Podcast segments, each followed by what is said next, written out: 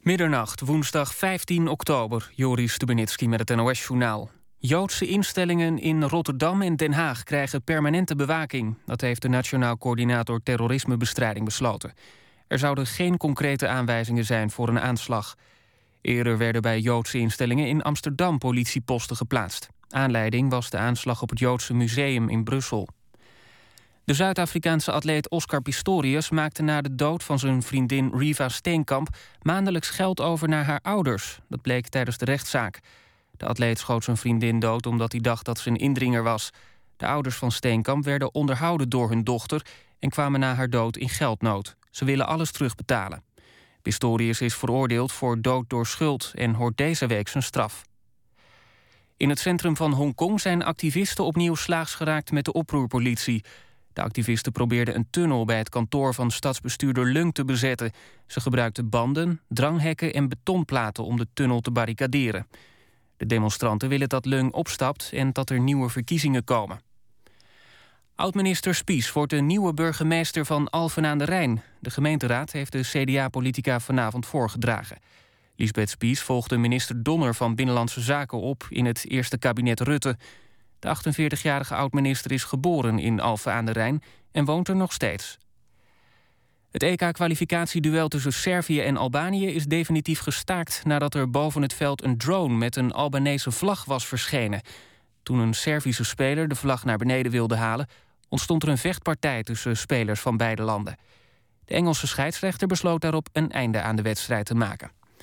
Het weer, vannacht lokaal wat regen. Het koelt af tot ongeveer 10 graden. Morgen bewolkt, af en toe een bui in het noorden van het land. Het wordt 16 graden. In het weekend wordt het zeer zacht voor de tijd van het jaar. Dit was het NOS Journaal. NPO Radio 1.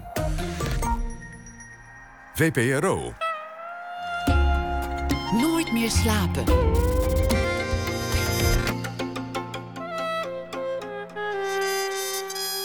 Met Pieter van der Wielen. Goedenacht. Het zijn kille statistieken. In tijden van economische crisis neemt het aantal zelfdodingen toe. Maar wat zijn de verhalen achter dat gegeven? Richard Sluis wilde dat uitzoeken en toen kwam het verhaal ineens heel dicht bij de vormgever. Na een, een gesprek met hem. En er is een nieuwe top 50 op basis van wat het best verkoopt op vinyl. Terug bij af dus, de LP top 50. Ook aandacht daarvoor na ene. En een verhaal van schrijfster Franka Treur dat ze deze week elke dag voor ons schrijft op basis van de afgelopen dag. Maar we beginnen met Alexander Munninghoff. Het begon met een vondst die hij als kind deed op zolder, de SS-helm van zijn vader. Jaren later werd het een tien jaar durend onderzoek naar zijn eigen familiegeschiedenis. Het verhaal van zijn ouders, afkomstig uit een Nederlands-Duits-Russische familie met wortels in Letland. Zijn grootvader was een puissant rijk zakenman die vluchtte voor de Sovjet-Unie. En zijn vader was een man met een verhaal in de Tweede Wereldoorlog waar hij nooit helemaal overheen kwam. Munninghoff zelf werd geboren in 1944 in Pozen, een oude Poolse stad. Was jarenlang verslaggever in oorlogsgebieden, Iran, Irak, El Salvador. Werkte als correspondent in de Sovjet-Unie, zeven jaar maar liefst. Is ook fanatiek schaker. Schreef meerdere boeken over beroemde schakers zoals Bobby Fischer. En schreef uh, memoires van zijn tijd als correspondent in, uh, in het Oosten. Hartelijk welkom, eh, Alexander Munning. Dankjewel, Pieter. Ja. Het moment, het is een, een historisch boek. Het, het gaat echt over Ja. de geschiedenis van je ouders. Ehm, wat ik me afvroeg, wat was het moment dat je met je vuist op tafel sloeg en dacht: Ik ben eigenlijk enorm tekort gedaan als kind. Ze hebben me eigenlijk gewoon niet gegeven waar ik recht op heb, namelijk ouderlijke liefde. Nou, dat is eigenlijk al schrijvend gekomen. Dat ik eh, op een gegeven moment realiseerde dat je als eh, kind eh, toch geneigd bent om je ouders terugblikkend, en vooral als ze al dood zijn, terugblikkend toch enigszins vergoelijkend in je geest op te bergen. Eh, maar toen ik eh, bezig was met vooral te schrijven over wat mijn vader allemaal had uitgefroten, eh, merkte ik dat hij eigenlijk nooit van me had gehouden. Die, die conclusie trok ik eigenlijk pas toen ik aan het schrijven was geslagen. En ja, dat is natuurlijk wel een harde conclusie. Heb je toen de neiging gehad om, om de typemachine of de, of de, of de laptop de hoek in te smijten? Of, of om met je vuist op tafel te slaan? Of kwamen er tranen? Hoe gaat dat? Eh, nee, eigenlijk heb ik dat allemaal nogal emotieloos. Of ja, wel weer enigszins verontwaardigd. Er- Met samen, er zijn natuurlijk enkele momenten aan te wijzen waarop je niet anders dan laaiend verontwaardigd kunt zijn over je vader. Ehm, oh, dat, dat heeft zich wel afgespeeld. Maar niet dat ik nou moest eh, huilen of daar psychische problemen van kreeg of wat dan ook. Dat, dat was het niet. Kijk, het is, het is ook vooral een. Ik wist, ik ben journalist, ik wist, dit is natuurlijk toch wel een, een verhaal dat ooit verteld moet worden. Het is heel eh, veelzijdig, heeft een heleboel uh, vlakken en, en, en, kanten, dat hele familieverhaal. Dus ik uh, begreep dat ik al die familieverhalen die ik kende, dat ik op een gegeven moment die moest gaan, gaan gebruiken op een of andere manier. En dat moment kwam toen mijn vader stierf en ik die twee kartonnen dozen vond met allemaal documenten. Waarin eigenlijk heel veel dingen die ik al uit de familieverhalen kende, nog eens gestaafd zag. Het waren dus eh, verslagen van verhoren van hem die hem waren afgenomen na de Tweede Wereldoorlog, want hij was SS'er geweest. En ze wilden hem eigenlijk voor een paar jaar in de bak gooien, omdat hij vanwege vreemde krijgsdienst. Nou ja, goed. En allerlei andere verhalen die, nou ja, waar ik dus documenten van had. En dat heeft me ertoe gebracht om daadwerkelijk. Maar ja, dat heeft ook nog weer een tijd geduurd hoor. Want ik, kijk, ik ben niet zo, zo doortastend misschien. Van, ik loop bijvoorbeeld. Ik heb een jaar lang rondgelopen met de knellende vraag. Moet ik het nou wel of niet in de ik-vorm gaan schrijven? Er stond eigenlijk nog niks op papier, snap je? Maar dan loop je alles maalt wel door je kop. Maar het, is natuurlijk niet alleen een historisch onderzoek, wat moeilijk is, want je moet die verslagen uh, vinden, je moet getuigen vinden. Ja. Het is ook iets persoonlijks. Je zegt net, ik kwam erachter, mijn vader heeft nooit van mij gehouden. Ja. Je moeder heeft waarschijnlijk wel van je gehouden, maar is nooit in staat geweest om. Die kon dat niet uiten, die was te schuchter. uiten. Het punt is dat, eh, kijk, uh, mijn ouders gingen scheiden toen ik zeven was. En uh, mijn moeder uh, uh, heeft mij toen meegenomen naar Duitsland. omdat ze wist dat er was een rechtszaak gaande. dat ik zou worden toegewezen aan mijn vader. Daarvoor was dat allemaal omdat hij in voor, voorarrest zat en zo. En wat, was dat allemaal nog. Was, was zij de, voogd, de voogdes geweest. Maar dat zou dan omgedraaid gaan worden. Toen heeft ze me meegenomen naar Duitsland. In Duitsland ben ik na een maand of twee ontvoerd. Door, uh, op bevel eigenlijk van mijn grootvader. Dat weet ik nog heel precies, tot in detail, hoe dat allemaal gegaan is. dat is echt klassiek dan van twee mensen, een, wat oudere man en vrouw... die naar me toe komen en terwijl ik op straat aan het spelen ben... en zeggen van, heb je zin in een ijsje? kunnen we iets leuks voor je kopen? En dan ga je dan als kind kennelijk... ik kan het nou nog steeds niet begrijpen dat, het zo, dat ik zo naïef was... maar dan ga je als kind daar toch gewoon op in. En op een gegeven moment stonden we, zeiden ze, weet je wat, we hebben nog een paar lekkere plakken chocola in de auto liggen. Loop even mee. En uh, nou ja, die, die vrouw had in dat tasje een prop uh, katoen en een flacon uh, chloroform. En toen ben ik dus bedwelmd en in de auto gestopt. En, en wakker geworden in Nederland? En wakker geworden in Vught in Nederland, ja. Je moeder heb je nooit gekend. Dat, dat, dat is eigenlijk iets nou, je hebt, je hebt wel als kind tijd met haar doorgebracht. Daar heb je herinneringen aan. Maar als, als volwassen man nee. heb je haar één of twee keer gezien. Eén keer. Dus ik was... Uh, ik, ik ben bij haar ontvoer, uh, ontvoerd toen ik zeven was. En ik zag haar weer toen ik uh, ging trouwen. In 1969 was ik 25. Dus dat is 18 jaar. En al die tijd heb ik nooit iets van haar gezien of gehoord. En ik heb toen ook, toen ik ging studeren bijvoorbeeld... en ik een beetje... Eh, kijk, in mijn gezin... Uh, nou, ik was enig kind trouwens, maar goed... Uh, werd eigenlijk nooit over mijn moeder gesproken meer. Want mijn vader was hertrouwd met een andere vrouw. En nou ja, die wierp zich op als moeder. Dus maar ja, en, en dan... Ja, je bent als kind ook... Ja, hoe moet ik dat noemen? Opportunistisch noem ik het in mijn boek. Want je, je leeft eh, zo'n herinnering koesteren aan een vrouw die je eigenlijk nooit meer ziet, jarenlang niet. En ja, je stiefmoeder die is ook lief en die, die, die zorgt? Ja, ja vooral heel, heel zorgzaam. Maar ook niet dat ik kan zeggen dat ze nou echt van me hield. Nee. Ze, ze deed wat van haar een project voor haar. Een project? Ja, ja, ja. Ze hield van mijn vader. En ik was het kind uit een mislukt huwelijk daarvoor. Daar zat ze eigenlijk in principe niet helemaal op te wachten. Je vader die, eh, eh, kwam terug na de oorlog, terug bij jouw moeder toen nog. Maar die, die, die zag die vrouw en eigenlijk, ja, hij was getraumatiseerd. Hij dacht, dit, dit gaat niet meer werken. Ja. Hij wendde zich fysiek en geestelijk Ja. van haar af. Ja. En keek nooit meer echt om. Ook niet naar het kind. Nee, dat, kind was jij. Ja. Ehm, nou ja, je moeder die, die, die verdween uit je leven. Je vader had geen aandacht voor je. Je stiefmoeder zag het als een project. Ja. Welk effect heeft dat op jouzelf gehad? Ben je daar tijdens, tijdens het schrijven van dit boek, want je bent er tien jaar mee bezig Ja. geweest. We gaan het straks hebben over het boek, want het is een historisch boek met, een, Mhm. met een heel boeiend verhaal. Maar ben je erachter gekomen hoe het jou gevormd heeft?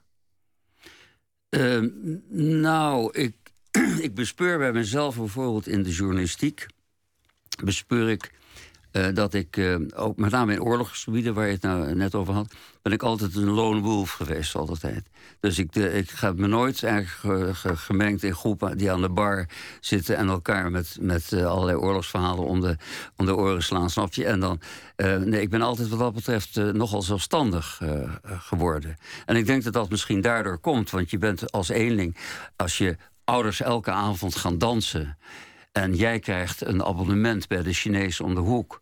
om eh, in je eentje daar een, eh, een naar binnen te werken. Ja, dan ga je op een gegeven moment. eh, en, je bent eenzaam thuis. Er was nog ook geen televisie. Je hebt een hond. Waar, Bobby, waar je dan heel, leuk, heel leuk mee omgaat. Maar voor de rest, je zit in een situatie. Kijk, met een vader die SS'er is geweest, kon je in de jaren 50 en 60 kon je eigenlijk geen vriendjes mee naar huis nemen. Want het was zo anders dan bij eh, Nederlandse jongens en meisjes. Dus je, je wordt eigenlijk eh, gedwongen tot een soort isolement. Ja, en dat isolement moet je eh, zien te overleven natuurlijk. En ik geloof dat ik daar eh, behoorlijk eh, goed in ben geweest. Dat ik me eigenlijk toch ook ja, door een soort zelfstandige... in mijn meningsvorming en, en, en mijn waarneming... eh, ben ik eh, eigenlijk van meet af aan zelfstandig eh, geweest. Ik had ook geen broertjes of zusjes. Dat enig kind is wat dat betreft ook prettig. Want je hoeft ook je, je, je observaties niet met anderen te delen, snap je? Of aan te passen. Dat, dat is, vind, ik- vind ik althans, vond dat heel plezierig. Zometeen wil ik het nog hebben over, over het verraad van je vader. Want, want niet Ja. in staat zijn iemand op te voeden of liefde te geven is nog tot daaraan toe. De man Ja. had zijn eigen zorgen. Maar je bent er ook achter gekomen in dit proces van het schrijven dat, dat jou als kind en, en ook weer zijn kleinkinderen, jouw kinderen, enorm eh, verraden heeft. Ja. Maar laten we eerst beginnen met de, de familiegeschiedenis. En dan kom je toch bij, bij opa uit, Ja. die puissant rijk was. Hoe, is die zo rijk geworden? Ja, hij was geboren in Laren. Dus mijn familie komt uit Westfalen. En mijn- die is dus begin 19e eeuw naar Nederland gegaan. Eh, mijn grootvader was, geboren, was geboren in Laren, zo rond 1884. En eh, hij ging bij het uitbreken van de Eerste Wereldoorlog... ging hij eh, avonturieren op de Oostzee. En hij begon, eh, er was dus overal oorlog... en hij begon dingen te, te vervoeren. En dat werden op een gegeven moment werden dat ook wapens... En dat deed hij dan uiteindelijk in, in Riga met name. En Riga kreeg hij vaste voet aan de grond. Hij trouwde daar met een Russin, mijn, mijn grootmoeder. En ehm, bleef daar wonen. En eh, daar is die, ehm, was hij al vrij snel. Dat was een hele gewiekste man. Hij sprak ehm, iets van, van 10, 11 talen, geloof ik. Onder andere ook het lokale taal, de Lets, sprak hij heel goed. Eh, en eh, hij deed het als zakenman dus heel erg goed. Maar er kwam een geweldige eh, eh, stoot naar voren nog. Toen hij op een gegeven moment. eh, toen er waren de presidentsverkiezingen. En de kandidaat Oelmanis, die, toen, eh, die later ook president geworden is. die lag erg onder vuur bij de oppositie. En. eh, toen zat mijn grootvader zat, op het vliegveld van Letland, van Riga, zat hij te wachten op een vlucht, vliegtuig naar Berlijn. En hoorde toen in een aan een tafeltje naast hem, hoorde hij twee letten die kennelijk dachten dat hij een Duits, hij zag eruit als een Duitser, hij las een Duitse krant enzovoort. Die dachten, nou, die praten onze taal, verstaat hij toch niet. Die begonnen nog eventjes een heel eh, eh, plan wat ze hadden om Oelmenis ten val te brengen. Met vanwege financiële malversaties of problemen. eh, begonnen ze nog eens te, door te nemen met elkaar. Mijn grootvader heeft toen dat vliegtuig laten lopen. Is naar die Oelmenis toegegaan en heeft gezegd: Dat en dat heb ik gehoord. Ik betaal al jouw schulden. Dus als ze dan straks komen met het verhaal dat jij financieel eigenlijk uh, ja, eh, niet te vertrouwen bent, dan kun je dat gewoon als een, als een domme kanaar kun je dat uh, doorprikken. En zo is het ook gegaan. Dit zegt meteen heel veel over je opa, namelijk dat hij dat hij gewiekst was, dat hij nergens voor terugdeinsde, maar dat hij ook iemand was die het belang van connecties inzag. Absoluut. Dat was is, een president, zijn hele leven is dat geweest. Een president die bij jou in het krijt staat. Het is ook gewoon een, een business opportunity. Absoluut. En daarna kreeg hij dus alle licenties die hij wilde hebben, kreeg hij. Maar daarnaast was hij zelf een goede manager. En, en, eh, en hij zag de zakelijke kansen eigenlijk als geen ander. En hij had een internationaal zeer groot netwerk. Hè? Dus dat, eh, ja, dat, eh, dat, hij werd de rijkste man van Letland. Hij wilde toch dat zijn kinderen opgroeiden in de Nederlandse nationaliteit. Ja, ja. Daar, daar tragische die belang aan. Ja. Waarom was dat een tragische vergissing? Nou ja, kijk, dat heeft ertoe geleid dat mijn vader, die gewend was aan een, uh, rijke luisleventje in, uh, in Riga, met een eigen paard en een eigen tennisbaan en een dik en dat zwembad, uh, dat hij overgeplaatst werd naar de fraters van Tilburg in, in Os in een internaat, Sint-Nicolaas. Waar hij niet gelukkig was. Nee, dat was van meet af aan was dat vreselijk, vond hij dat natuurlijk. En uh, hij miste ook zijn, dat, dat, zijn, zijn vriendjes. En uh, wat ik. Uh, ja, het, het, kijk, alle pogingen om hem, ook toen hij later naar de middelbare school ging, ging hij naar Katwijk. Dat was de, internaat Katwijk in Den Haag. Het is een beetje verwarrend, maar dat was het Rijke Luis internaat. Waar alle dubbele namen van de katholieke elite op zaten. Ja, uh, daar bakte hij, hij, hij werd recalcitrant op school. Hij uh, was tegelijkertijd ook raakte gefascineerd door Hitler. Want hij kwam telkens als hij op vakantie naar Riga mocht, moest hij even overnachten in Berlijn. En daar zag hij dus wat zich daar allemaal afspeelde. En thuis in, in Riga waren zijn leeftijdsgenoten... die waren ook eigenlijk geobsedeerd door het feit dat uh, de, de, Baltische landen... die zouden eigenlijk niet kunnen overleven...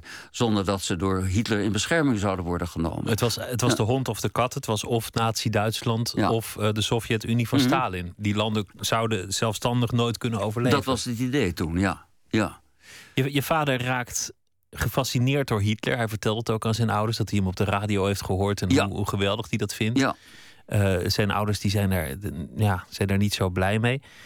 Zijn vader vooral niet. Zijn moeder uh, was juist wel. Uh, beetje, oh, die, die, die, die, die, kon er nog wel wat mee. Maar waarschijnlijk is het toch ook afkeer geweest van, van die opgedrongen Nederlandse nationaliteit. Absoluut, absoluut. Wat hem in de armen van de nazi's dreef. Ja, Kijk, hij, het meest tragische zinnetje wat ik in het boek heb moeten opschrijven... was wat hij letterlijk zei toen hij een keer in uh, Limburg... toen was hij in Den Haag niet meer te handhaven. Toen hebben ze geprobeerd om hem in, in Limburg onder te brengen. In Maastricht is hij uiteindelijk weer naar school gegaan. Uh, onder te brengen bij... De, de, de Limburgse uh, elite, zeg maar. Dus je zat bij Van Heuvel tot Westervlier. Die, uh, die was, uh, dat was de weduwe trouwens van de gouverneur van, van Limburg. En de volgende dag was hij op de tennisbaan bij de familie Regoe... van de, van de hoe heet dat, keramiekfabrieken. en toen, aan het eind van die tweede dag zei hij... ik wil dit niet. Ik wil met niemand in Nederland vriend worden. Heeft hij letterlijk zo gezegd. Ja, dat is natuurlijk toch ontzettend. Dan opent zich toch een geweldige afgrond. Van, van, ook, en ja, je moet, ik moet ook zeggen dat ik vind dat mijn grootvader, zijn vader dus, daar ook toch wel schuld aan is geweest. Dat hij, Om die nationaliteit zo op te dringen? Ja, ja, ja, ja, ja. Kijk, als dat niet gebeurd was, dan was het, het lot van mijn vader een heel ander lot geweest. Als je je vader zou moeten typeren, het, het is een man die, die later in zijn leven ook wel ja, zich laat misleiden. Die eigenlijk in, in, als een sukkel toch voor de verkeerde helden valt. Die de verkeerde kant kiest. Die zich makkelijk laat misleiden. Het, het is een op zijn beste naïeve man. Hij is heel naïef. En met name in de zaken. Kijk, in de oorlog was het. Uh, gingen er, waren er andere dingen die van, uh, belangrijk waren. Daar ging het om uh, nou, trouw, kameraadschap. Voor elkaar door het vuur gaan. Dood, mensen doden.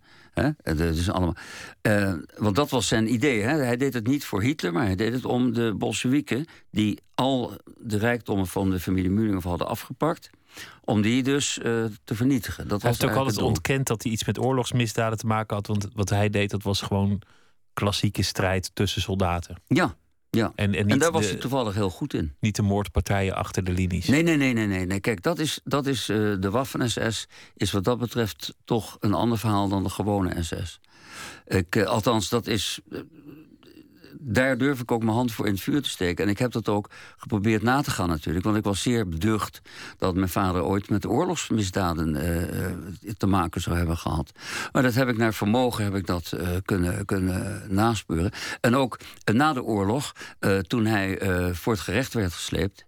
ehm, heeft ook meester Za Zaaier, die dus heel stond om een keiharde eh, lijn tegen eh, oorlogsmisdadigers. Hij was ook degene die bijvoorbeeld Hans Rauter, de, de leider van de SS in Nederland, die eh, vlak voor het eind van de oorlog eh, bij een aanslag zwaar gewond was geraakt, die heeft hij uiteindelijk eh, tot de, de kogel laten veroordelen.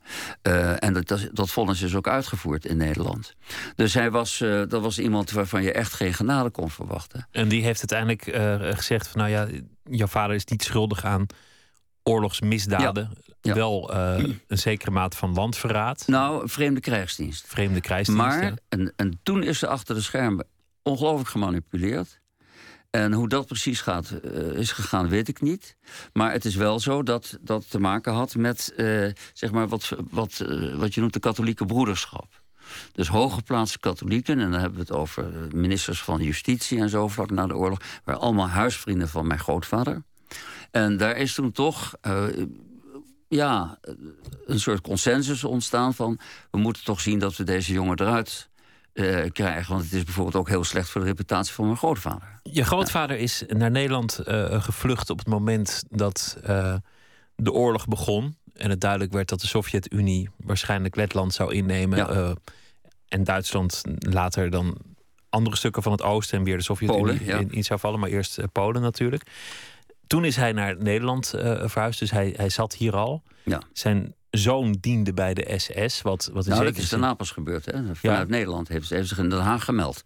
Dat was een smet eh, op het blazoen van, van opa, maar die gebruikte dat ook weer handig. Ja. Om, om de autoriteiten hem gunstig gezind te laten zijn, want het bleef een zakenman. Ja, En zo kon hij dan weer onverdacht zijn om weer met de geallieerden. ja dat is eh, ja, inderdaad, dat is waar. Hij, eh, hij had een broer zitten in Stockholm. En Zweden was neutraal in de oorlog. Hè? En eh, via die broer heeft hij een licentie gekregen, mijn grootvader, voor een turfmotor. Dat was op een gegeven moment toen eh, olie schaars werd, was dat natuurlijk van het grootste belang. Eh, en die heeft hij aan de Duitsers voorgelegd. Hij heeft twee uur in Berlijn onder de linden vergaderd met meneer Rosenberg, een van de top-nazi's, zeg maar. En toen kreeg hij dus, nou ja, dat waren dus zijn klanten geworden. Maar hij moest er vaak voor naar Zweden. En eh, vanuit Zweden heeft hij dus eh, op een gegeven moment. eh, nou ja, hij kon in Zweden kon hij allemaal informatie die hij had ingewonnen, onder andere over de aanslag op Hitler. kon hij daar doorspelen aan de geallieerden. maar was ook de- dingen over de Atlantikwal. En, en heeft op een gegeven moment heeft De hij ook. aanslag op Hitler, die gepland werd door hoge officieren in het Ja. Duitse leger, Ja. die, het, die het niet meer geloofden. Die dachten, we moeten gewoon mijn van deze man had eh, eh, eh, op, in dat huis in Voorburg waar hij woonde, kwamen op gezette tijden kwamen iets van zes hoge Duitse marineofficieren kwamen daar wel eens een sigaartje roken en een glas cognac drinken. En dat waren allemaal mensen die te maken hadden met Canaris, Willem Canaris, het hoofd van de Abweer. En eh, eh, die is zelf later aan het eind van de oorlog. Dat was een, een, een, een heel intrigerende man. Die, eh, eh, nou ja, in elk geval tegen Hitler was. En een plan had. Wat precies ook overeenkwam met wat mijn grootvader wilde. Namelijk. eh, samen niet de oorlog tegen Rusland stoppen. maar die oorlog tegen Rusland voortzetten. Met, samen met de geallieerden. Dat is, dan kom je eigenlijk in die sfeer van Rudolf Hess, weet je wel, die ook dat zo'n dergelijk plan Die naar Engeland vluchtte Juist, om daar juist, een, een vredespoging te Juist, ondernemen. Ja. Ja, nou ja, om te zorgen dat, dat de geallieerden, dat was eigenlijk het doel, dat de geallieerden mee zouden vechten met de Duitsers tegen de Russen. En dat was eigenlijk. Maar nou, dan zonder Hitler, ja. Ja. En dat Hitler zou dan eh, ofwel gedood ofwel gearresteerd of wat dan ook moeten worden. Maar dat was eigenlijk het idee. En daar stond mijn grootvader helemaal achter. Dat tekent wederom grootvader die nergens voor terugdeinst. Die, die enorm goed is met, met Ja. netwerken, hosselen Ja. en, en dingen voor elkaar krijgen. Zo'n lief zit op dat moment aan het front. Ja. Die is teruggekeerd. Natuurlijk lange tijd helemaal geen nieuws uh, geweest. Dan komen we weer terug bij dat moment wat, wat ik eerder beschreef, dat hij zijn vrouw, die hij die, die nog in Letland heeft leren kennen, die mee is gegaan met de familie naar Den Haag. Uiteindelijk, ja. ja. Weer ziet en, en dat, hij, dat hij eigenlijk denkt. Ja, daar kan hij niks, meer, niks meer. Daar kan hij helemaal niks meer. En ook niet met mij. Nee, dat klopt. En hij was dus helemaal bezeten van. Uh, uh, dat hij, als hij had een heleboel kameraden had hij verloren in de oorlog. En daar kon hij ontzaglijk slecht tegen. Dus hij. Uh, en hij kon die, die stap van opeens van. Die, die, die, die keiharde kameraderie in, in, in die SS-verbanden. Dat hij dat moest inwisselen voor ja, gedoe in vredestijd, zou ik maar zeggen. Uh, dat kon hij niet uh, opbrengen. Hij kon die stap niet maken. Hij miste eigenlijk de hoge waarden die aan het front golden ja. van opkomen voor elkaar, pure vriendschap, ja. strijd, ja. makkers. Exact. Je, en, je beschrijft ook dat, dat hij op zondagochtend, als er veel te vroeg een borrel inging. Acht uur s ochtends had hij al de eerste borrel achter de kiezen. Dat hij altijd weer over die oorlog begon. Altijd, ja. En dat het jou verveelde. Ja, je wordt op een gegeven moment. In het begin is het nog wel spannend. Maar op een gegeven moment word je helemaal daas van. En bovendien, kijk. Hij begon ermee toen ik zo'n beetje twaalf was. Begon hij dat soort dingen te vertellen. Nou ja, twaalf is natuurlijk een, eh, een hele uh, delicate leeftijd niet. Want je begint langzaam maar zeker te puberen. En je, gaat, uh, ja, je bent eigenlijk niet meer het ideale gehoor voor een, uh, een vader die oorlogsverhalen moet oprakelen. Dus dat wordt op een gegeven moment, je moet gaan tennissen en hockeyen. En in mijn geval ook nog schaken. En je moet nou, van alles doen. En dan past zo'n. zo'n het was soms wel, wel drie uur lang dat hij erover sprak hoor. En in die tijd werd het natuurlijk ook gênant. Want iedereen rekende af met de oorlog. En, en, papa zit nostalgisch naar de SS te zijn. Ja, dat, dat, dat kun je wel zeggen. Ja, dat is zeker zo. Uh, en kijk, ja, en ik zat dan op school, ik kon het gymnasium, ik kreeg onderricht even over ja, andere visies uh, op, op, op de oorlog en hoe dat gegaan is. En dat leidde dan weer thuis tot, tot heftige uiteenzettingen. Ja, en daar kon ik dan weer niet over praten. Want ik kon, nogmaals, in de jaren 50 en 60 was het absoluut taboe om het überhaupt te laten merken dat je iets met de SS had. Dat is pas veel later is dat een beetje mogelijk geworden. Ja. Laten we luisteren naar uh, muziek van de Britse zangeres Gemma Ray. Ze heeft uh, een, een, album, Milk for Your Mothers. En het liedje dat wij draaien is Long Live This Life. You don't have to drag your bones to me. You don't even have to try. Long live this life. Long live this life. You don't have to drag your weary body here. You don't even have to try. Don't shoot so high. Don't shoot so high. Don't try.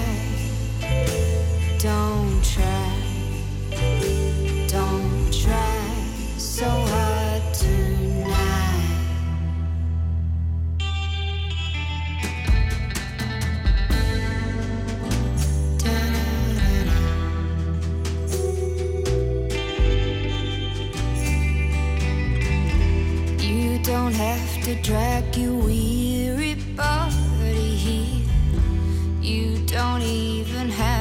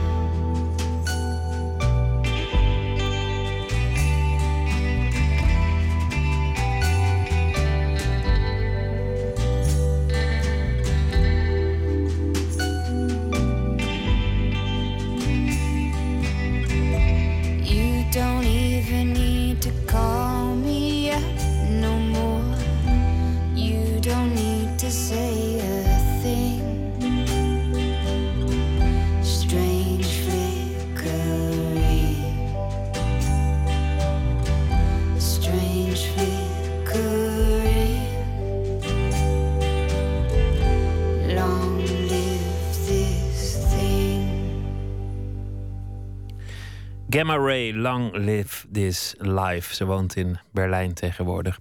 Alexander Munninghoff is te gast. De Stamhouder, een familiekroniek, is het boek dat hij heeft geschreven over zijn ouders. Ehm, het, het, verhaal in het kort is: je, je opa was rijk en succesvol in Letland, maar ging terug naar Nederland, vluchtend voor de Tweede Wereldoorlog. Je, je vader ging bij de SS, vocht aan het Oostfront, kwam terug. Jouw moeder woonde bij haar schoonfamilie in Voorburg. Ja. En je vader ziet je moeder en denkt: Dit is het niet. Hij gaat weg met achterlating van moeder en kind. Maar je was de stamhouder, zoals je opa zou zeggen. Dus die liet hij niet meevoeren naar Duitsland om daarbij een arme, alleenstaande moeder te, op te groeien. Die inmiddels ook nog eh, een kind kreeg van iemand anders. En dus werd je terug ontvoerd en dus werd je uiteindelijk min of meer gedwongen, toch door je vader en zijn nieuwe vrouw opgevoed. Ja. Een fijne jeugd tot zover. dit, is, dit is al een heel verhaal. Ja. Het wordt nog wonderlijker, want je zei net dat, dat je vader een altijd heimwee heeft gehad naar de camaraderie. Ja. Naar, naar de echte vriendschap van het front. Met een van die strijdmakkers bleef hij altijd contact houden. En dat, dat contact ging veel verder dan, dan je ooit had gedacht. Ja, ja, ja, de Karl, ja. Ja. Dat, dat kwam dus op een gegeven moment uh, kwam dat, kwam dat uh, opzetten. Die ontmoette hij op een zogeheten kameradentreffen. En uh, dat, nou ja, die Karl had een vrouw waar hij dus uiteindelijk verliefd op werd. Die woonde in Limburg aan der Laan. En daar, ehm, daar ontstond toen een, een, situatie dat mijn vader dus heel vaak naar Duitsland ging. En ook heel vaak gewoon daar bivakkeerde. En nou ja, dat werd dan door die, door die Karel werd het ook geaccepteerd uiteindelijk. Uiteindelijk heeft hij zelfmoord gepleegd, die Karel. En, um, en daar, heeft, uh, dus, daar is een kind geboren, Andrea. En daarvan uh, dacht mijn vader dat het wel zijn kind zou zijn. Dat, dat wist hij ook niet helemaal zeker. Het kon, kon ook van Karl zijn geweest. Maar, en die Andrea, die heeft uiteindelijk hem. Uh, ja, die begon hem om geld te vragen. Hij had op een gegeven moment gezegd. Toen ging het eigenlijk tussen die Karl en zijn, zijn vrouw, Claudia heette die, uh, ging het heel erg slecht. En uh, dan belde die Claudia wel eens mijn vader op. En dan kwam, kwam, kwam, ook die Andrea, toen nog een klein meisje, aan de telefoon. En die vroeg, vroeg dan: Bist du mijn vader of niet? En toen heeft hij een keer gezegd: Ik ben een schutzengel. Je, je engelbewaarder. En dat was natuurlijk iets heel, dat is een heel cruciaal iets ook voor dat boek. Dat is natuurlijk veel meer dan alleen maar een vader. Wie heeft er nou? Iedereen heeft een vader, maar wie heeft er nou een beschermengel? Maar, uh, wat een wonderlijk verhaal, want je vader woonde samen met, met zijn tweede vrouw. Ja. Uh, die jou heeft opgevoed, niet met moederlijke liefde, maar wel als project. Ja. Daar is hij ook mee gebleven. Intussen zag hij dus kans om een affaire ja. aan te gaan ja, ja, met de vrouw van een oud strijdmakker die daar vanaf moet hebben geweten. Ja, en die dat, wist er vanaf. Ja. En kennelijk uit een soort oorlogsloyaliteit dat goed vond. Ja, die En was dan- de twee keer had mijn vader zijn- leven gered. Dus. En dan zegt die vader tegen een, een kind dat hij daar verwekt, waar, waar hij zich kennelijk verantwoordelijk voor, voelt: ik, ik ben jouw beschermengel of, of jouw, jouw schutz, eh, Ja, engel, ja. schutzengel. Dat is de vader die nooit jou belde op je eindexamen, Nee. die niet vroeg naar jouw cijfers, die niet Nee. naar je diploma-uitreiking ging, die zich niet kon voorstellen aan je vrouw, die niet eens op kraamvisite kwam toen je kinderen geboren werden, die, die eigenlijk nooit Ja. ene donder voor jou gedaan heeft, Ja. is dan ineens voor dat andere kind een engel. Ja, en, en heeft er ook, ook eh, materieel ook eh, alle, alle vorm aangegeven die, die, die hij kon geven. Hij heeft, in, in een paar jaar heeft hij eigenlijk een, een, een grote erfenis van, van mijn eh, stiefmoeder. Eh, en heeft hij er doorheen gejast eh, met allemaal geld aan haar te geven. Dat laatste restje familiekapitaal, want zelf was het geen succesvol zakenman, Nee. bepaald niet. Dat heeft hij eigenlijk allemaal aan dat meisje doen toekomen. Nou, kapitaal van, de, van, dat Van de andere de- door, door de van stiefmoeder, ja. ja. Dat, dat is toch regelrecht verraad? Dat is absoluut verraad. En eh, het allerergste was dat op een gegeven moment... eh, er was 100.000 eh, gulden toen nog was... apart gezet door mijn stiefmoeder... voor mijn zoon. En dat, dat was echt voor hem, dat was earmarkt voor mijn zoon. En dat heeft hij gewoon op een gegeven moment, met, eigenlijk met chantage, heeft hij dat gewoon opgehaald in Zwitserland. Ja. Dat is heel erg verschrikkelijk als je dat je realiseert. Ja. Dan je moeder, want die heeft ook nog jaren geleefd. Die, Ja. die is nooit rijk geweest. Die ehm, is, is doorgegaan met haar leven, maar was eigenlijk een, een vrouw van wie je het vermoeden zou kunnen hebben dat hij er nooit overheen is gekomen dat dat, dat kind is afgenomen. Ja. Met, met chloroform op de achterbank gelokt met chocolade. Ja. Vind je het jammer dat je nooit contact met haar hebt gehad? Ja, dat vind ik nu, en, en terugblikkend vind ik dat heel jammer. Maar ik vind het ook vooral jammer dat zij niet iets, dat haar karakter zo was dat ze zich in die hoek liet drukken, als het ware. Schuchter. Was het Kijk, schuchter? Hè? Was het uit schuchterheid of was dat iets ja, anders? en ook omdat ze gewoon merkte dat... Kijk, mijn grootvader die had mij laten ontvoeren. Die beschikte over zo'n sterk netwerk en zo. Het was zo... eh, eh, ja, een, imposante dwingeland, zeg maar. Dat, dat, daar kon ze in haar eentje, was doodarm. Eh, ze kon er niet tegenop. Maar kijk, er waren dingen waar ik me aan ergerde ook over mijn moeder. Want ik had bijvoorbeeld toen ik ging studeren... en ik eigenlijk uit die hele sfeer van die familie kwam... waarin ze dus verketterd werd, mijn moeder. Toen ik ging studeren heb ik haar twee keer een brief geschreven. Toen ik in Leiden zat en zelfstandig was. En ik schreef de eerste brief in het Nederlands... en de tweede brief in het Duits. En op beide brieven heb ik geen antwoord gekregen. En dat was dan... Toen vroeg ik daar, haar dat later, 18 jaar later, toen ik haar voor het eerst weer zag. En dat was omdat ik ging trouwen. En je moest toen in, dat- in die tijd moest je een fysieke, eh, een, eh, hoe heet het, een goedkeuring krijgen van je fysieke ouders. Dus toen hebben Ellen, mijn vrouw en ik, eh, hebben besloten om haar te gaan opzoeken. En dat is een heel dramatische ontmoeting geworden. Toen vroeg ik haar ook van waarom heb je nooit teruggeschreven? Toen zei ze ja, dat, dat kwam erop neer dat ze dat niet durfde. Ja, toen, toen werd ik ook kwaad. En, en, en eh, althans, ja, ik, ik ben toch verdorie jouw kind of zo. Nou toch. En, en, en ja, dat, daar had ze eigenlijk geen antwoord op. En dan, kijk, ik, ik was toen echt emotieloos, moet ik zeggen. Ik weet niet, eh, er zal wel een, een psychologische verklaring voor zijn, dat weet ik niet. Mijn vrouw, die, althans die, die met me zou trouwen, Ellen... Die, die was de hele dag eh, in, in tranen toen ze daar eh, eh, bij die ontmoeting met mijn moeder was. Maar ik niet. En, maar dan is het, en toen is het later toch weer goed gekomen. Weer 15 jaar later. Maar niet meer echt tot contact gekomen. Jawel, dus toen mijn vader was gestorven, durfde ze eigenlijk pas weer, moet je nagaan, durfde ze pas weer naar Den Haag te komen, zo ongeveer. En toen heeft ze nog een keer een. Toen hebben we elkaar een aantal malen gezien. Ze was toen door, door, ook weer door een gelukje was toch weer wat beter behuisd geraakt en zo. In Würzburg woonde ze.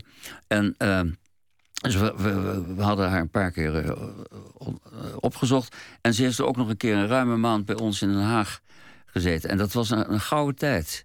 En dan merkte je ook, dat, dat was zoiets wonderlijks... dat je, dat je toch echt, hè, ter- terwijl je alles bij elkaar...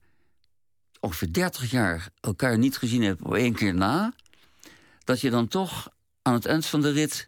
ja, eigenlijk is het in, in anderhalve dag... is het alweer business as usual als het ware. Je praat weer, je lacht weer om dezelfde dingen. Dat is dan toch iets wonderlijks, hè? Maar zo was het. En het was een ongelooflijk gezellige... Het was een hele lieve vrouw. Maar ze heeft dat nooit kunnen uiten. En ik heb dat heel lang heb ik dat ehm, ja, veel te hardvochtig, zeg maar, beoordeeld. Veel te veel uit mezelf geredeneerd misschien. Ik kon niet begrijpen dat zij. Jij moest eh, ook overleven. Dat bedoel, Ja, maar ik kon niet begrijpen dat ze op zoiets eenvoudigs. Maar dat is niet eenvoudig natuurlijk. Op, als een brief. Dat ze daar niet op konden antwoorden. Maar je hebt van die mensen die dat niet kunnen. Ja, dat moet je dan kennelijk accepteren. Maar dat is wel. Ja, ik was er toen niet toe in staat. Nu wel, nu ik het, nu, nu, nu ik het allemaal terugzie. Nu weet ik ook, ja, dat is toch, toch een ongelooflijke tragische vrouw geweest. Ik bedoel, ze had. eh, ze had een, acht jaar in Londen gezeten. Ze was tweetalig. Ze was een hartstikke goede ballerina. Ze eh, speelde mooi piano. Ze had een hele leuke grap. Ze zag er prachtig uit. En dan, ja, dan eindigt dat in een soort, soort... Nou, gelukkig, het eindigde wat beter. Maar lange tijd heeft ze in een soort, soort loods gewoond, zonder ramen. Met een hele dikke uh, Beierse man die stofzuigerverkoper was. En die. Uh, maar het ook nog vochtig was en in iedereen de hele dag kuchte. Ja, ja, ja, verschrikkelijk. Armoe. Pure armoe. Laten we weer uh, luisteren naar muziek voordat we het gaan hebben over wat het leven je verder heeft gebracht. Want het is niet alleen maar je ouders, je, je hebt toch heel ja. veel meer gedaan. We gaan een, een, een liedje draaien van FM Lati en dat heet We Go Slow.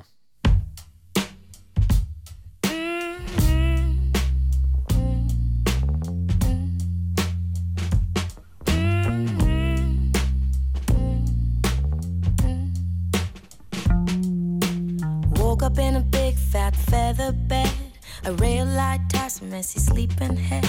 Put my naked feet down on the heated floor. Step into the water looking at the shore. I tune up on the station on my radio. Nina sings a song that gives me hope for more. She doesn't give a care about what she ain't got. I'm feeling just like her. I got my hair, got my life, my eyes, and many things to do. My steps are rushing out, rushing out. They're running ahead of me like Mr. I got two. But my mind keeps saying there's nowhere to run to. Wherever we go, we go, we go, we go slow. Wherever we go, we go, we go, we go slow. Step into the breeze, trees are swaying right. Just one of these days when you feel so bright. Leave it all behind, the lows that bring me down. I keep a state of mind of the brightest side. Strolling through the aisle of my corner shop. Little pleasures like cigs and shop. Bought me something better, a friend willing and able to have a little laugh around the table. A midday brunch on the Monday lose. With bubbles, OJ, and loaves to choose. He tells me that he's got a million things to do, but he'd rather be with me to take a walk right through. go, we go, we go, we go we go, we go, we go, we go slow. Wherever we go, we go, we go, we go slow. Wherever we go,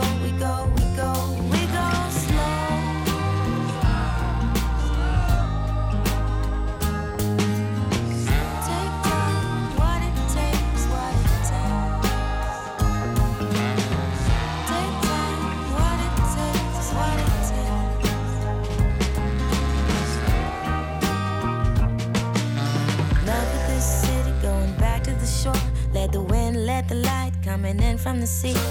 Ripple on my dress, ripple on my face. All the light I can embrace. Walking on the docks, I hear someone whistling. This guy's been sitting here since early morning. It looks like nothing's gonna come his way. What if Otis was singing next to me? Wherever we go, we go, we go, we go slow.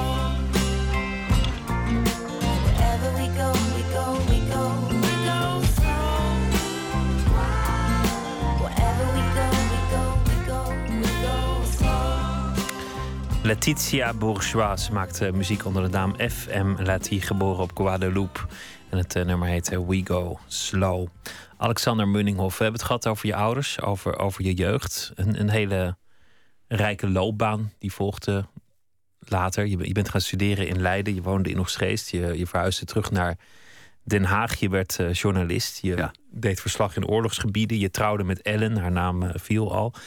Je, bent, eh, je hebt kinderen gekregen, je bent kinderen verloren. Ja. Eh, je hebt eigenlijk alles meegemaakt wat, wat je in je leven zo'n beetje kunt meemaken. De hele kuifje-reeks had, je, had, je, had met jou kunnen zijn, want je bent in allerlei landen geweest Ja. als verslaggever. Op een zeker ogenblik komt er iemand naar je toe in zo'n conflictgebied in, eh, in Zuid-Amerika. Die zet stom dronken zijn pistool tegen je hoofd en zegt: Oké, gringo, dat was het dan. Ja, dat was het dan, ja. Nou, ik was zo ongelooflijk bang... dat ik gewoon ook niet meer weet hoe dat, hoe dat tot, toch tot een goed einde is gekomen. Het was de dag dat die vier jongens van die Icon waren vermoord. En een daarvan, Jan Kuiper, was een goede vriend van me. En ik had hem die ochtend nog gesproken. En toen kre- kregen we dat bericht binnen... dat ze, dat ze door, door het leger waren doodgeschoten. En eh, nou, ik was daar... Ik was totaal verpletterd. En ik ging dus aan de bar zitten en ik dronk een paar glazen. En ik begon er ook over te praten.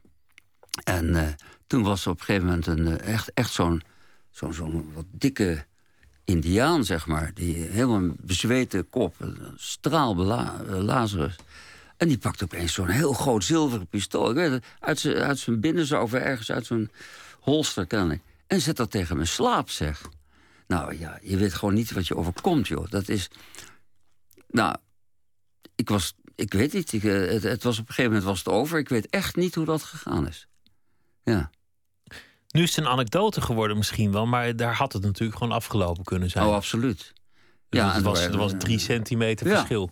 Nee, nul centimeter. Nul centimeter. En, en ja, een dronken indiaan. Ja. Die, in een oorlogsgebied waar geen haan er naar kraait. Ja, nou, dit was uh, in de hoofdstad uh, San Salvador. Hoor. Nou ja, daar was hij er nog steeds misschien wel mee weggekomen. Nou, het was in een hotel. Nee, dat was wat dat Hij had wel gedonderd. Iets geciviliseerde okay. omgeving dan.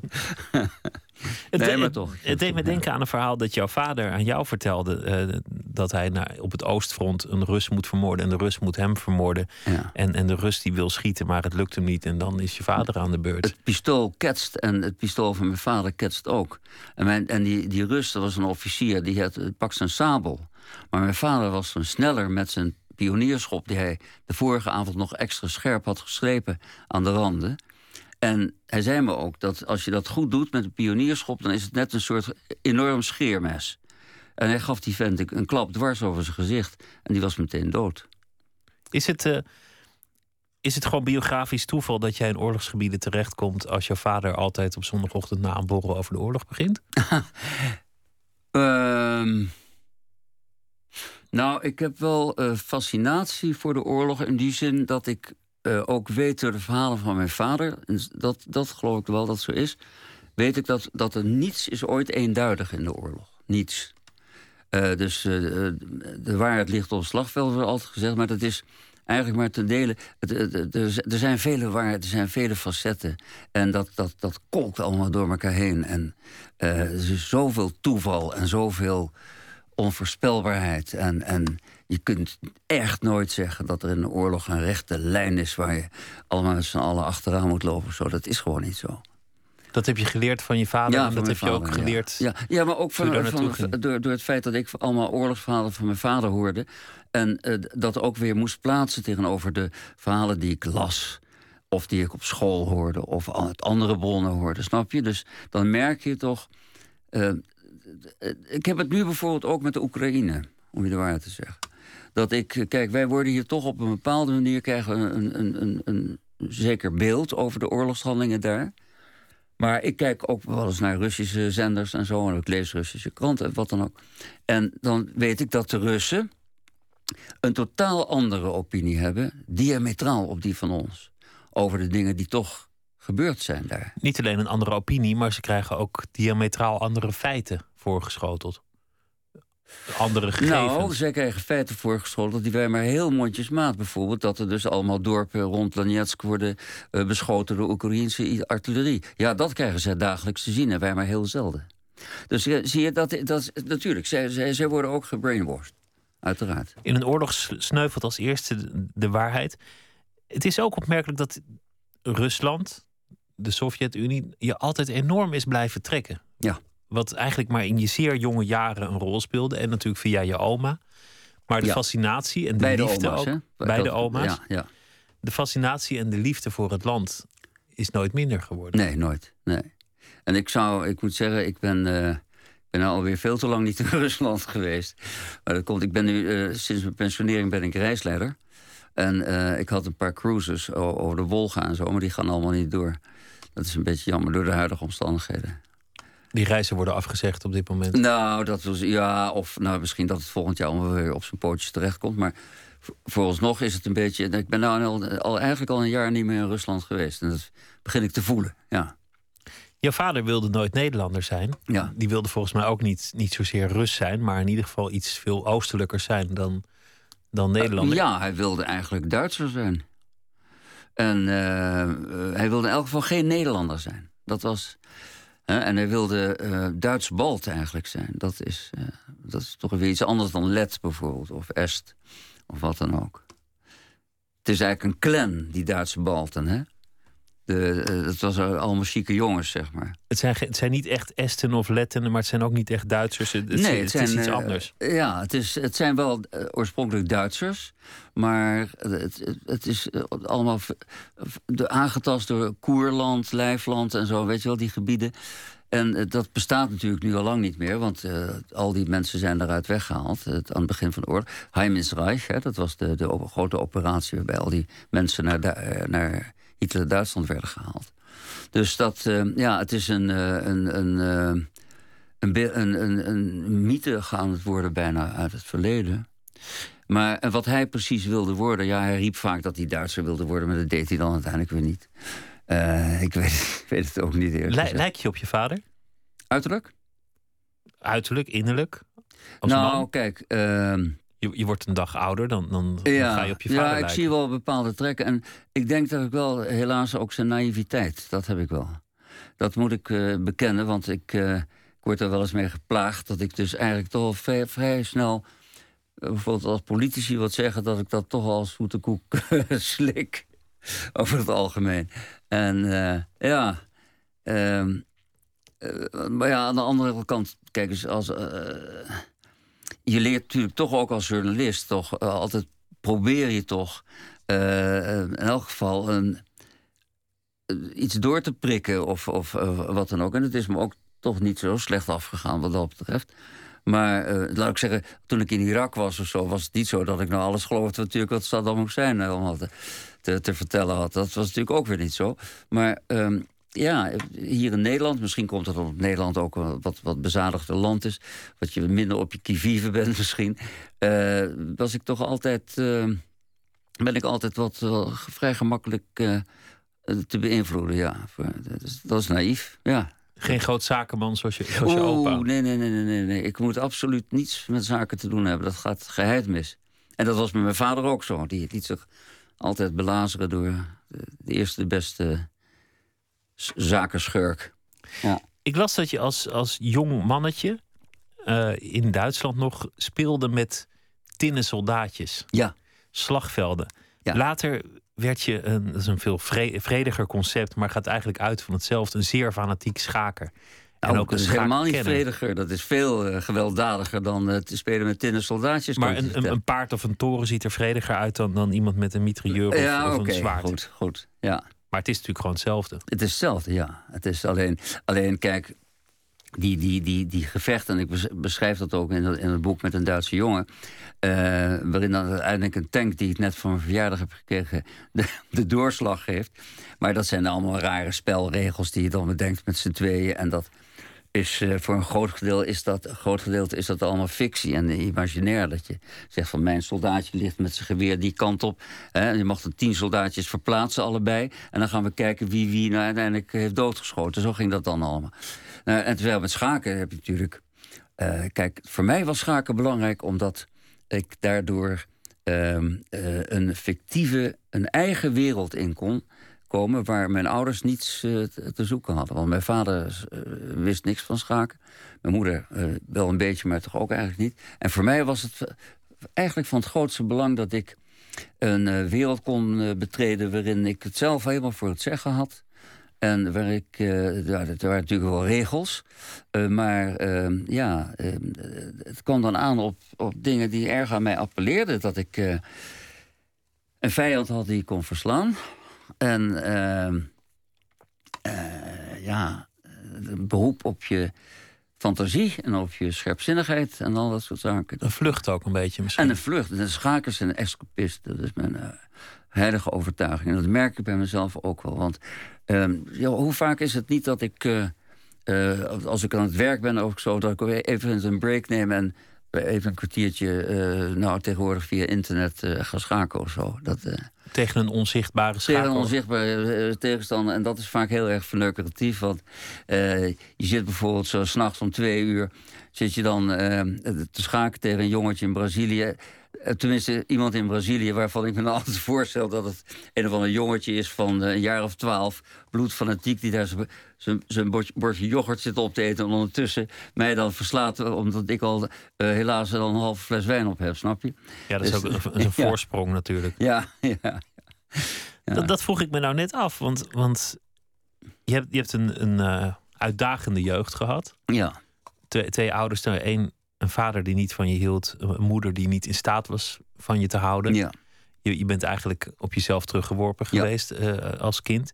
Je hebt een loopbaan gehad waarin je alle verschrikkingen die in jouw tijd gebeurd zijn van nabij hebt gezien. Ja. Vrienden bent verloren, collega's bent verloren. Um, meerdere kinderen kwijtgeraakt. Uh, samen met je vrouw. Wat, wat houdt je op de been? Um, ja. Ja. Uh, kijk, als je kinderen kwijtraakt bijvoorbeeld, dan is het. Uh, statistieken, geloof ik, wijzen al uit dat dat meestal een voorbode is van het einde van je huwelijk. Dat is bij ons geval uh, het tegenovergestelde eigenlijk. Of nou, ik zeg in elk geval niet. Uh, het, is, heeft ons heel hecht gemaakt. En waarom is dat? Ik denk dat je, ja, je hebt toch onbewust, dat kan alleen maar onbewust zijn volgens mij. Dat je dan toch, nou ja, je weet, je hele organisme zegt dat je moet doorgaan, toch? Anders moet je er eind aan maken. Maar dat, dat, dat, dat is geen optie. Nee, dat is geen optie. Dus je moet doorgaan. En, en een andere stem in je schreeuwt... je moet ook de positieve, doorgaan in de positieve kant. Je mag niet uh, zeg maar capituleren voor... ook al is de klap nog zo hard. En ja, dat, dat uh, niet capituleren, dat is misschien misschien de, de, de beste drijfveer. Het is, maar het, is, het zit voor het groot gedeelte, vind ik, in het onderbe, on, onderbewuste. Het is niet iets wat je voor jezelf uh, voor de geest, uh, dat je dat letterlijk zo zegt van nou ga ik dit zo en zo aanpakken. Je vertelde over die, die ontmoeting met je moeder op latere leeftijd. Ja. Je vertelde ook dat, dat jij eigenlijk niet in staat was op dat moment om ook maar iets te voelen. Ja. Omdat dat je al zo lang gewend was aan dat verhaal. En dat, dat eigenlijk jouw emoties op dat moment werden overgenomen door jouw vrouw. Dat, dat hij dat ja, eigenlijk waarnam. Ja, ja. ja, die moest toen vreselijk huilen de hele tijd. En ik was, ik beschrijf het in het boek als ik was groot inquisiteur. Ik was alleen maar gefocust op van waarom heb je me niet geschreven? Waarom heb je niet geprobeerd mij terug te krijgen? Terwijl we toch alles samen deden. Ja. Dat klinkt eigenlijk als, als, een, als een prima combinatie. En hoe bedoel je? Nou ja, als, de, als de een in staat is op zo'n moment om oh, de met, ene dus kant mijn van... ik. Ja, ja. Ja, ja, ja, ja. ja. Aha. Uh, maar die combinatie zou dan wat als resultaat hebben? Een goed huwelijk, vermoed ik. Oh, oké. Okay. Op die manier. Naar ons toegericht. Ja, ja, ja, dat denk ik wel. Ja, we hebben dat natuurlijk... En laat ik zeggen, mijn vrouw heeft het nooit me kwalijk genomen dat ik zo, zo was. En uh, ze begreep dat uh, wel. en ik vond het toch ook, uh, ja, hoe moet ik het zeggen? Uh, ik vond het stilte misschien wel fijn voor mijn moeder dat mijn vrouw er zo moest huilen. In mijn plaats, hè, zeg jij. Ja, ja dat is misschien wel zo, ja. ja. Het boek is af. De stamhouder heet het, een familiekroniek. Wat is, uh, wat is het volgende project? Want je, je hebt al biografieën over schakers geschreven, memoires van je journalistiek. Ja, uh, ik heb, uh, mijn vrouw heeft me gevraagd, dat ga ik nu ook doen... om toch uit die, die hele journalistieke loopbaan... om ook uh, alle kleine feitjes die nooit in de krant zijn gekomen en zo... die toch soms vaak nogal onthullend zijn... om dat allemaal toch eens op te schrijven voor de, mijn kinderen en, en voor haar. Dus dat ga ik nu doen. Waar, waar papa was als hij niet thuis was en wat hij daar Ja, en dat, dat doe ik dan ook echt heel chronologisch. Want ik heb alle agenda's heb ik nog. Dat ga ik dan echt ook, nou ja, echt zo, uh, zoals Xenophon, zeg maar. Die dus uh, heel saai. En toen gingen we daar naartoe en daar naartoe, enzovoort, enzovoort. Zo, dan ga ik het proberen op te schrijven. Eigenlijk alleen maar voor direct familiegebruik. Dat, dat ga ik... Ja, en dan moet ik maar zien wat er... Wat er kijk, ik vind het natuurlijk heerlijk dat dit boek af is. En het heeft me toch ook wel heel veel plezier bezorgd. Of ja, plezier. Voldoening uiteindelijk nu het af is. Dat is toch een prachtig gevoel. En uh, misschien dat ik dan eens ga proberen nog iets anders te schrijven. Ik weet het niet. En straks als je terug bent in Den Haag nog even schaken tegen iemand in Brazilië die net, ja. uh, net aan zijn ontbijt zit. Ik zal hem pakken. Alexander Munninghoff, dank dat je te gast wilde zijn. De Stamhouder, een familiekroniek is de titel van het boek. Zometeen gaat Nooit meer slapen verder via Twitter, @vpro_nms of nooitmeerslapen.vpro.nl. En straks hebben we onder meer een verhaal van schrijfster Franka Treur.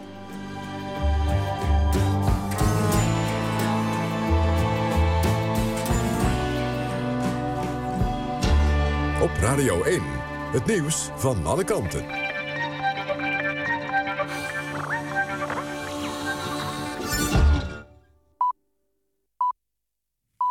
1 uur, Joris Stubenitski met het NOS-journaal. Er komen geen nieuwe asielregels voor buitenlandse tolken... die het Nederlandse leger hebben geholpen en nu gevaar lopen. Volgens minister Hennis zijn er al genoeg mogelijkheden om tolk te beschermen. De Tweede Kamer debatteerde afgelopen avond over een regeling... vanwege een Afghaanse tolk. Die vluchtte na de moord op zijn broer naar Europa, maar kreeg geen asiel.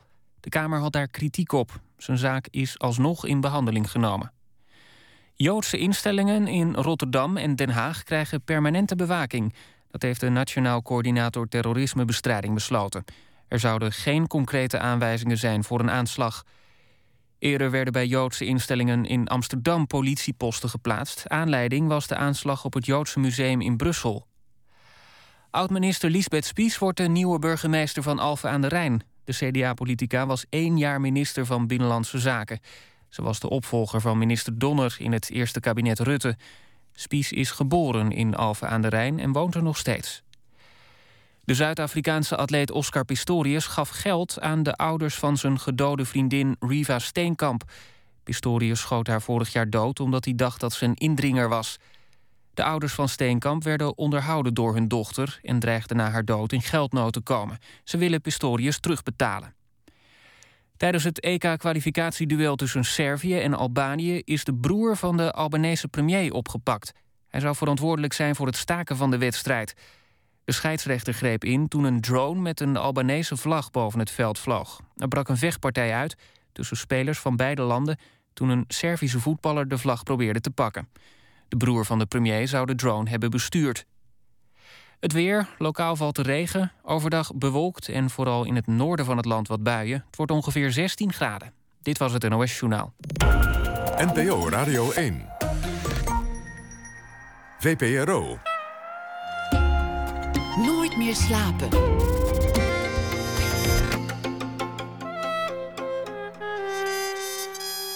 Met Pieter van der Wielen. U luistert naar Nooit meer slapen. Franka Treur schreef eh, in 2009 het boek Een dorsvloer vol confetti. Momenteel in de bioscoop te zien als uh, film. Begin dit jaar verscheen haar tweede roman, De Woongroep. En op dit moment is ze in Amerika, in de staat Iowa... waar ze deelneemt aan een International Writing Program... van de Universiteit van Iowa. Deze week schrijft ze op afstand elke dag een verhaal voor ons... over iets dat de afgelopen dag haar heeft beziggehouden.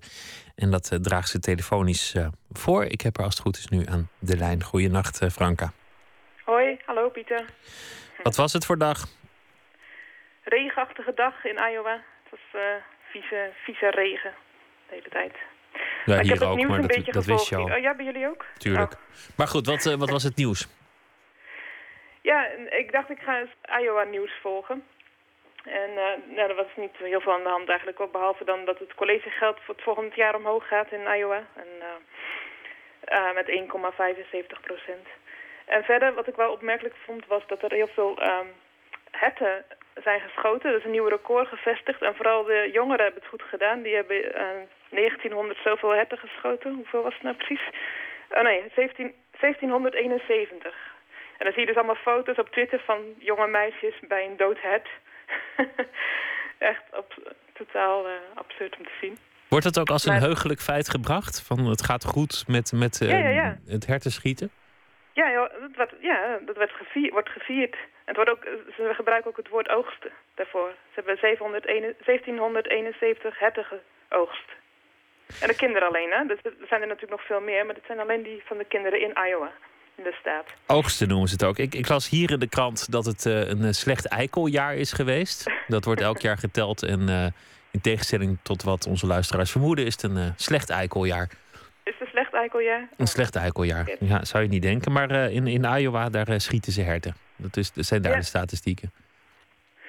Ja, en dat schieten dat bracht me bij ehm, alle ellende in de wereld. Ik, ik zag ook in, in dat in de NRC afgelopen weekend door Ikje Vriesinga en eh, Guus Valk een grote reportage is gemaakt over de kinderen uit Midden-Amerika die allemaal naar de VS eh, gestuurd worden door, nou ja, door hun familie of omdat ze zelf willen, omdat in hun eigen land eh, kansen zo klein zijn en dat ze eigenlijk gedwongen worden zich bij benden aan te sluiten. En als ze dat niet doen, dan worden ze vermoord. Dat is het idee. En nou ja, grote armoede en die bendes, die, uh, die doen ze en besluiten om uh, asiel aan te vragen in de, in de VS. Want ze hebben gehoord dat in de VS uh, kinderen niet worden teruggestuurd. En het zijn vooral mensen smokkelaars die die geruchten verspreiden. Hardnekkige geruchten. Het zou, het zou door Obama komen dat die kinderen... Die, die geeft al die kinderen pardon. Wat helemaal niet aan de hand is. Maar ja, die geruchten zijn nogal sterk. En, dus komen mensen onder valse voorwenselen daar naartoe voor een ongelukkig bestaan?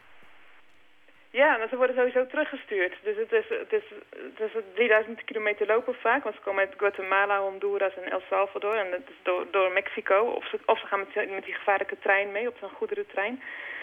Maar of ze moeten lopen en het is gewoon een, een, een levensgevaarlijke reis. En ze worden toch teruggestuurd. Dat echt gruwelijk is. Maar um, ja, dus natuurlijk in de VS is dat, uh, ja, dat wordt gezien, gezien als een enorm probleem.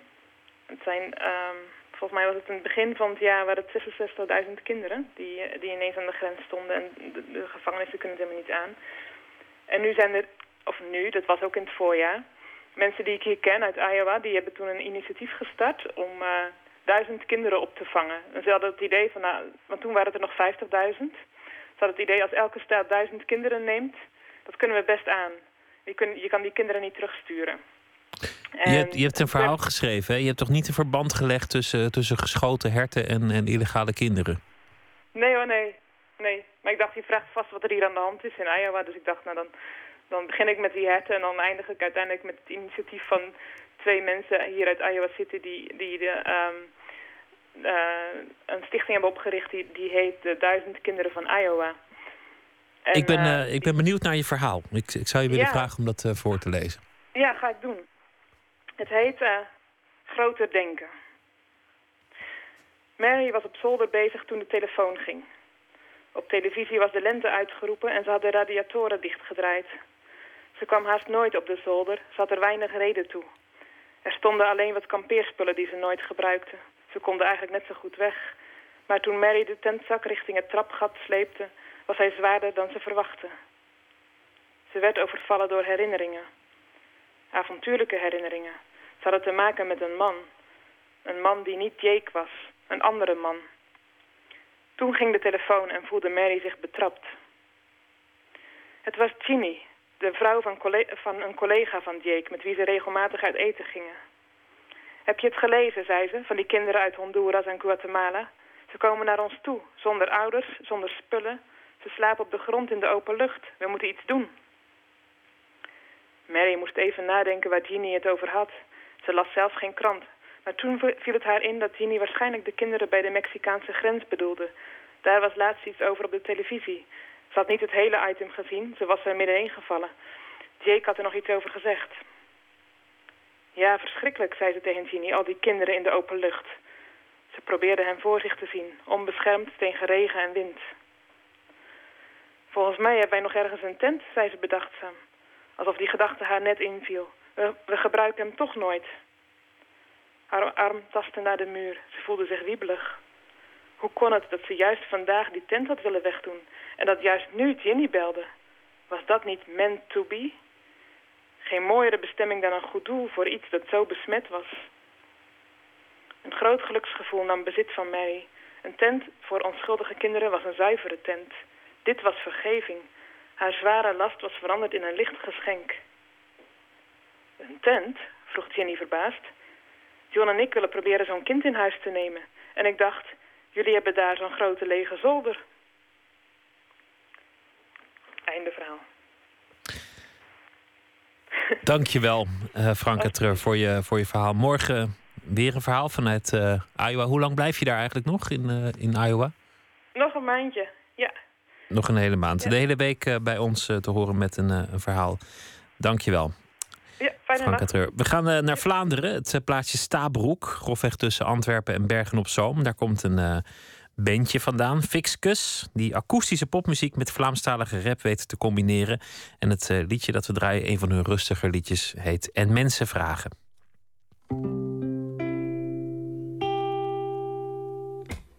Mensen vragen waar dat je zit.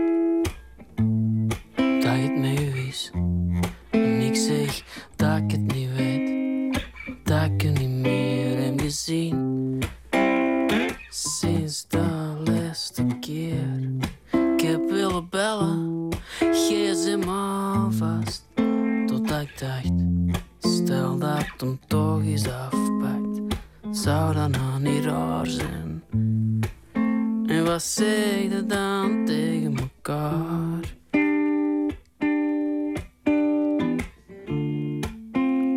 Wat zeg je dan na zoveel jaar?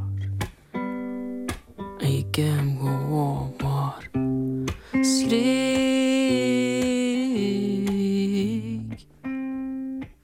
Dat ik je niet hard genoeg mis.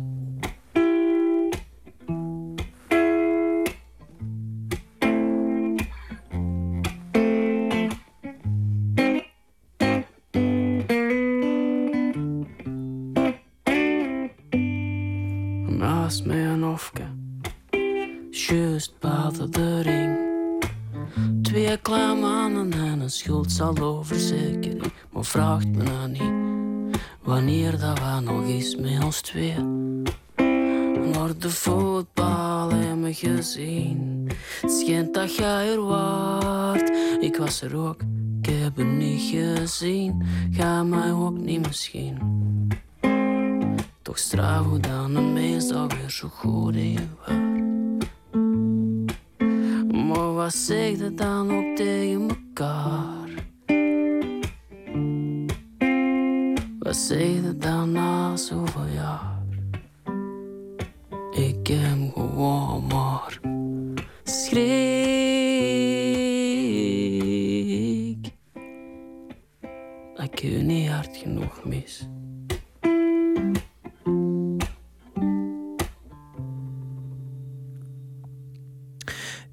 mensen vragen van uh, Fixcus van hun album Weer al half acht uit Vlaanderen. Binnenkort uh, in november zijn ze op tournee in Nederland in een aantal steden: Zwolle, Den Bosch, Leeuwarden.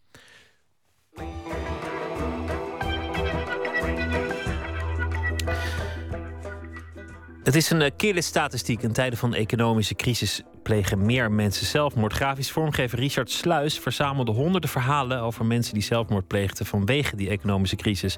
Het plan was om daar een boek van te maken. Vlak voordat het boek af was, kwam het onderwerp ineens wel heel huiveringwekkend dichtbij. Verslaggever Emmy Colau ging langs bij Richard Sluis.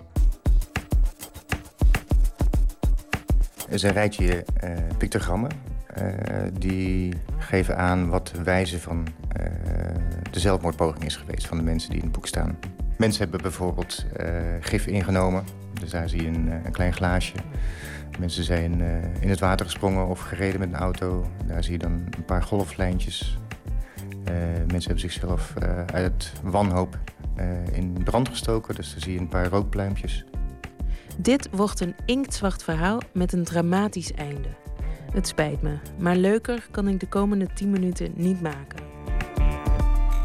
1,000 suicides linked to hard economic times in Britain. The global financial crisis of 2008 caused a rise in suicide rates around the world. Amaya Iganya, aged 53, had been pushed too far. It's the second suicide in Spain in a matter of weeks. 20 bankers in the EU, England, and the U.S. that are very mysteriously falling into the water, being found dead in parking lots, shooting themselves in the heads, jumping off high rises. Richard Sluis is grafisch vormgever. Vijf jaar geleden begon hij de verhalen te verzamelen van slachtoffers van de economische crisis.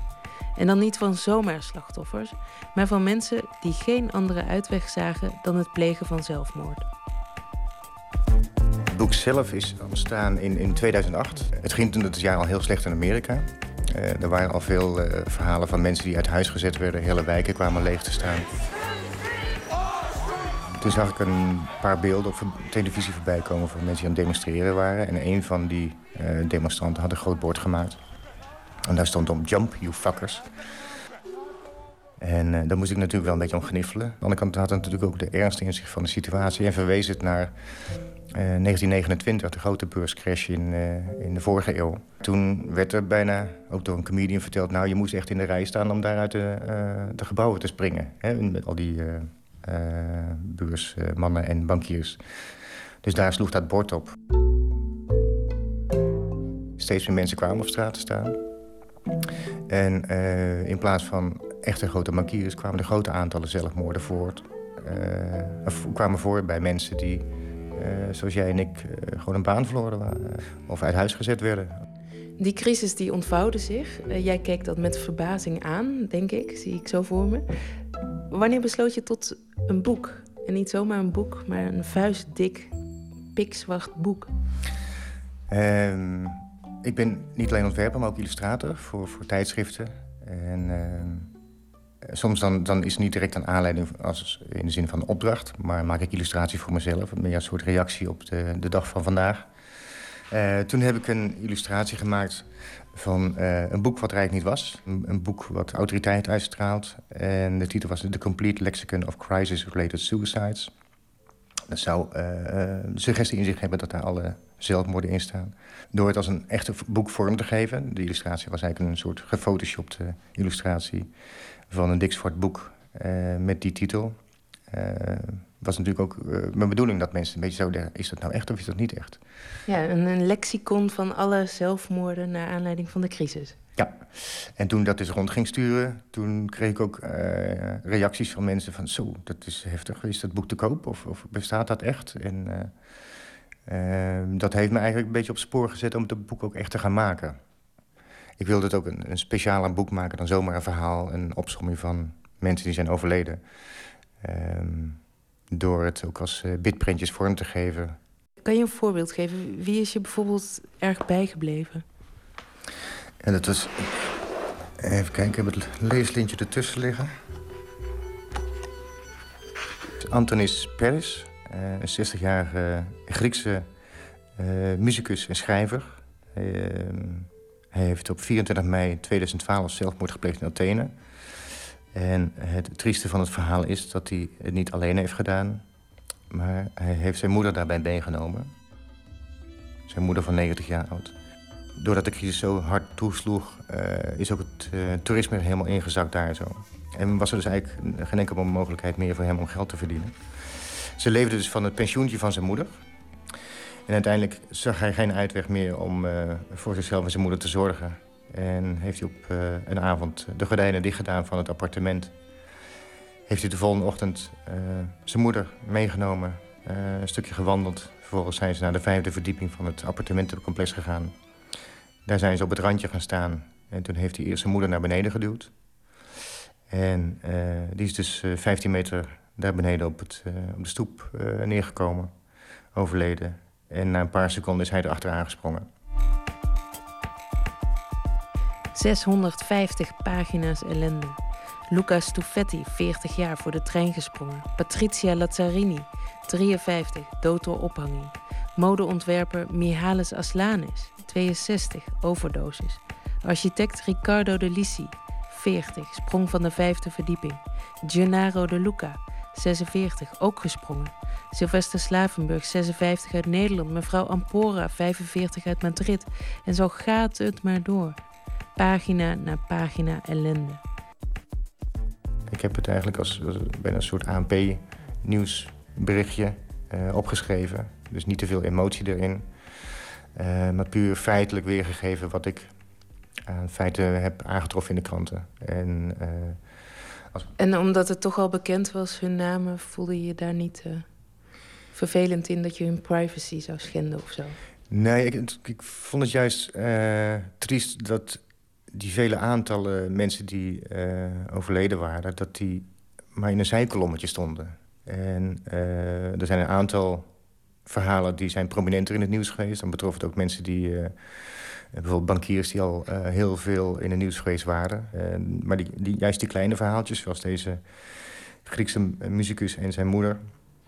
Ja, ik vond dat ze meer recht verdiend hadden.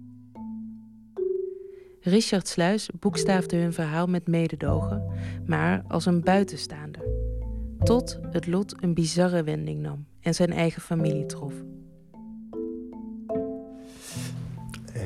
Eind januari was ik dus uh, zover dat ik uh, het boek bijna gereed had.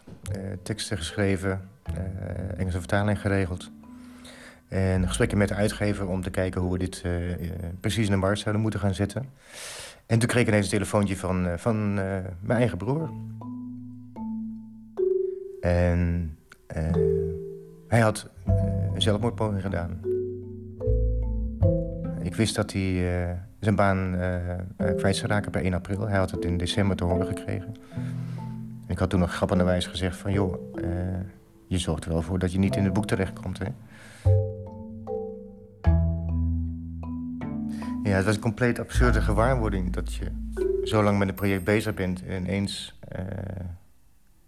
Denk je de deadline veilig gehaald te hebben... en dan word je alsnog geconfronteerd met een verschrikkelijk verhaal... zoals je dat al veel keren in het boek zelf gelezen hebt. Dus dat heeft me ook versterkt in de overtuiging... dat het boek er uiteindelijk sowieso moest gaan komen. En heb ik uh, de opzet enigszins gewijzigd. En heb ik aan het boek een uh, persoonlijk epiloog toegevoegd. omdat ik ook zag bij mijn eigen familieleden. Dat ze zoeken, aan het zoeken waren naar van waarom is dit gebeurd. En dat ze maar niet begrepen hoe zo'n normale man kon ontsporen. En daarom heb ik, omdat ik natuurlijk ook persoonlijke details van andere mensen heb gebruikt in mijn boek, voelde ik de noodzaak om ook zelf details te vertellen.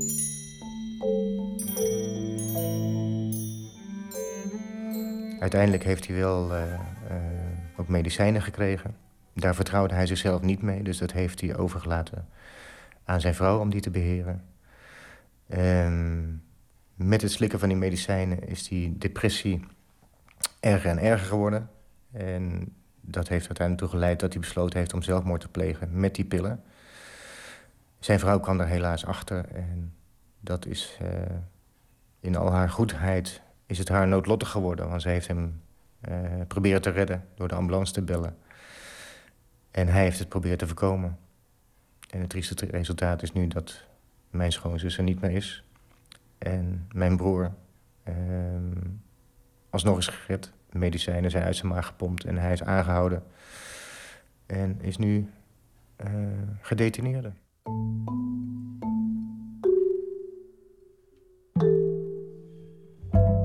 die mensen aan de knoppen, de bankiers, de verzekeraars... Uh, er wordt nu geschermd met uh, allerlei uh, ingrepen. Eh, er is nu zelfs sprake van een bankierseed. Nou, het zou toch mooi zijn als de eed afgelegd wordt... met de ene hand op het hart en de andere hand op dit boek. Dat de schil van al die mensen die overleden zijn... in stilte toch nog een functie hebben op het eind.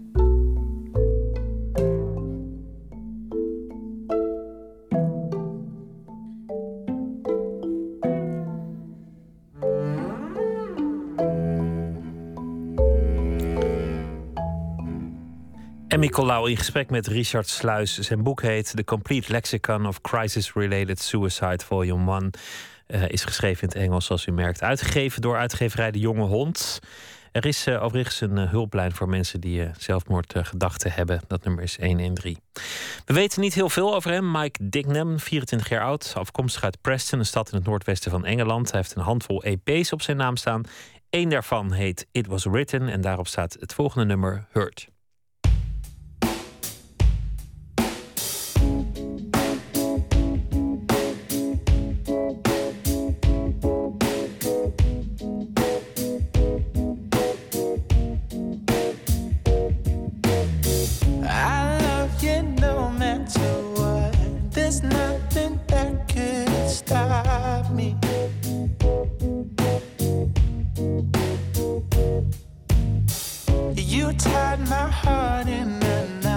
control the life I've got without knowing how am I supposed to breathe?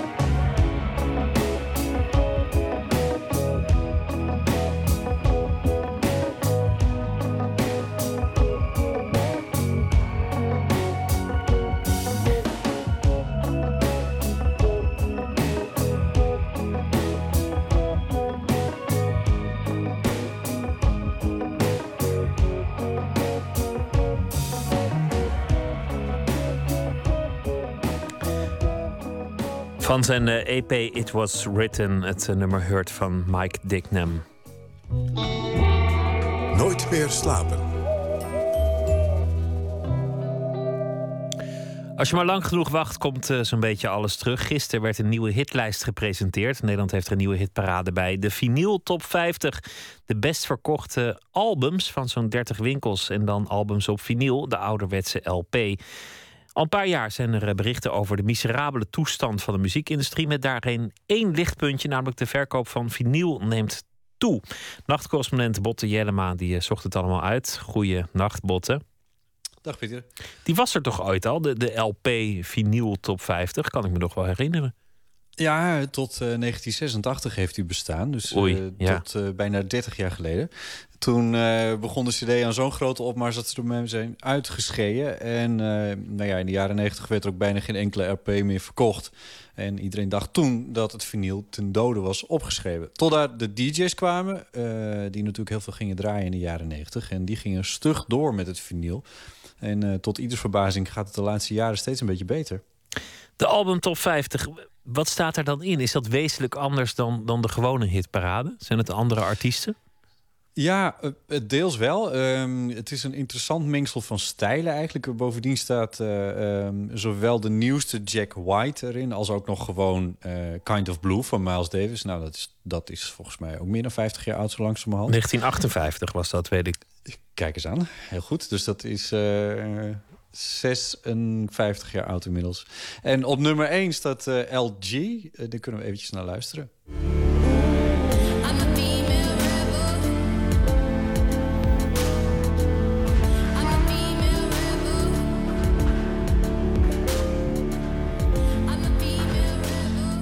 Ja, LJ en met het uh, album This Is Yours. Uh, daar hebben we in uh, Nooit meer slapen ook verschillende tracks van gedraaid. En dat is hartstikke recent. Dat is een heel nieuw album. Verder op de tweede plaats Leonard Cohen. ook met dat hagelnieuwe album van hem. Um, en ook nog in de top 10 Typhoon. Ryan Adams, Apex Twins. Dat is Apex Twins, dat is ook nieuw. verder nog een aantal oude platen verderop in die lijst van Oasis, van Queen, Eddie Vedder, Pink Floyd... Uh, Johnny Cash. En op helemaal nummer 50, AM van Arctic Monkeys. Een uh, leuk album van uh, vorig jaar, 2013. Wat voor getallen hebben we het over? Want het gaat heel slecht met de muziek verkopen. Uh, zeker als het gaat om fysieke verkopen. De LP is dan het lichtpuntje, het vinyl. Over wat voor getallen hebben we het? Ja, ja nou ja, het gaat op een of andere manier zo slecht dat ze niet meer getallen durven te publiceren. Ik heb dat proberen te achterhalen. RTL heeft gisteren wat cijfers gepubliceerd, maar ik kan me niet voorstellen dat dat klopt. Want die zeiden dat er 700.000, bijna 700.000 LP's zouden worden verkocht. Terwijl uh, de brancheorganisatie zei dat er in 2012, het jaar voor de cijfers van RTL, er nog uh, iets van uh, 100, 115.000 of zo zijn verkocht. Dus dat, dat, die, dat kon niet met elkaar rijmen. Dus ik weet niet precies. Ik weet alleen wel zeker dat de omzet van vinyl in 2012 6 miljoen euro was. En die is naar 7 miljoen euro gegroeid een jaar later. Nou, dat is toch substantieel. Dus dat is, dat is wel mooi. En bovendien is het heel erg leuk dat een deel van die LP's uh, voor de Europese markt in Haarlem wordt gemaakt. Een groot deel zelfs, namelijk bij Record Industry. Uh, directeur Ton Vermeulen van die platenfabriek die had dit succes tot voor kort niet voorzien, zegt hij bij RTL Nieuws. Als je, als je mensen tien jaar geleden had gevraagd uh, hoe lang bestaat de grammofoonplaat nog, dan hadden ze gezegd nou dat duurt niet zo lang meer.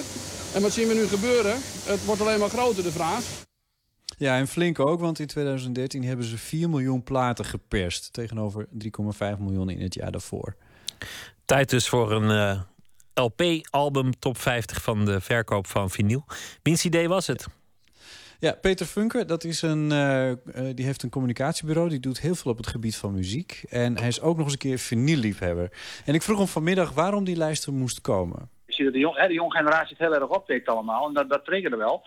En, en op een gegeven moment, het was ergens in juni of zo, uh, zat ik met een vorstelijk glas rode wijn op mijn bank een plaatje draaien. En in één keer denk ik, ja, dat is het, uh, het eigen van Columbus, zeg maar, spreekwoordelijk gezien. We hebben nog geen, geen onafhankelijke lijst. We hebben natuurlijk wel de Plato-lijstjes en nou, ja, alle lijstjes van, uh, van de winkels, maar niet een lijst die data meet en verzamelt van, van winkels tezamen, zeg maar. Nou ja, nu gaat uh, Peter wekelijks de gegevens van zo'n 30 platenzaken bundelen. En dan hebben, ze, uh, dus, hebben we nu weer een top 50 voor die vinylverkoop. En hij wil van die site, vinyl50.nl, echt ook een beetje een platform maken van, voor vinylliefhebbers. We hebben, we hebben daarnaast ook gastcolumns van, van artiesten. We hebben een, uh, een wekelijkse bespreking van een plaat door Dick Hovinga. Dus we willen er echt enerzijds die lijst omhoog halen, aan de andere kant ook ja, breder informeren. Ik heb ooit al mijn, uh, mijn LP's weggedaan in, in een grote Nee, zak. En, ja joh, met, met, was ook allemaal grijs gedraaid hoor. De, misschien vond ik die muziek ook niet meer leuk. Maar eh, nou ja, toch pareltjes als Def Leppard zomaar weggedaan. En, oh. André, wat, wat is Nou. eigenlijk de verklaring? Wa- Waarom, hoe kon het ooit terugkomen? Want er komen krassen op. Eh, je, moet, je moet dat ding omdraaien. Je kunt niet even seppen naar het volgende nummer. Je kan ook niet even een andere playlist maken... zoals je dat op je mp3-speler zou kunnen doen. Ja, nee, er zijn een paar verschillende verklaringen voor. Om te beginnen moet ik wel even zeggen dat eh, de omzet in LP's... eh, is nog steeds maar een tiende van wat er aan cd-verkoop is. En die is al totaal ingestort. Dus dat succes, dat is ook wel een beetje relatief.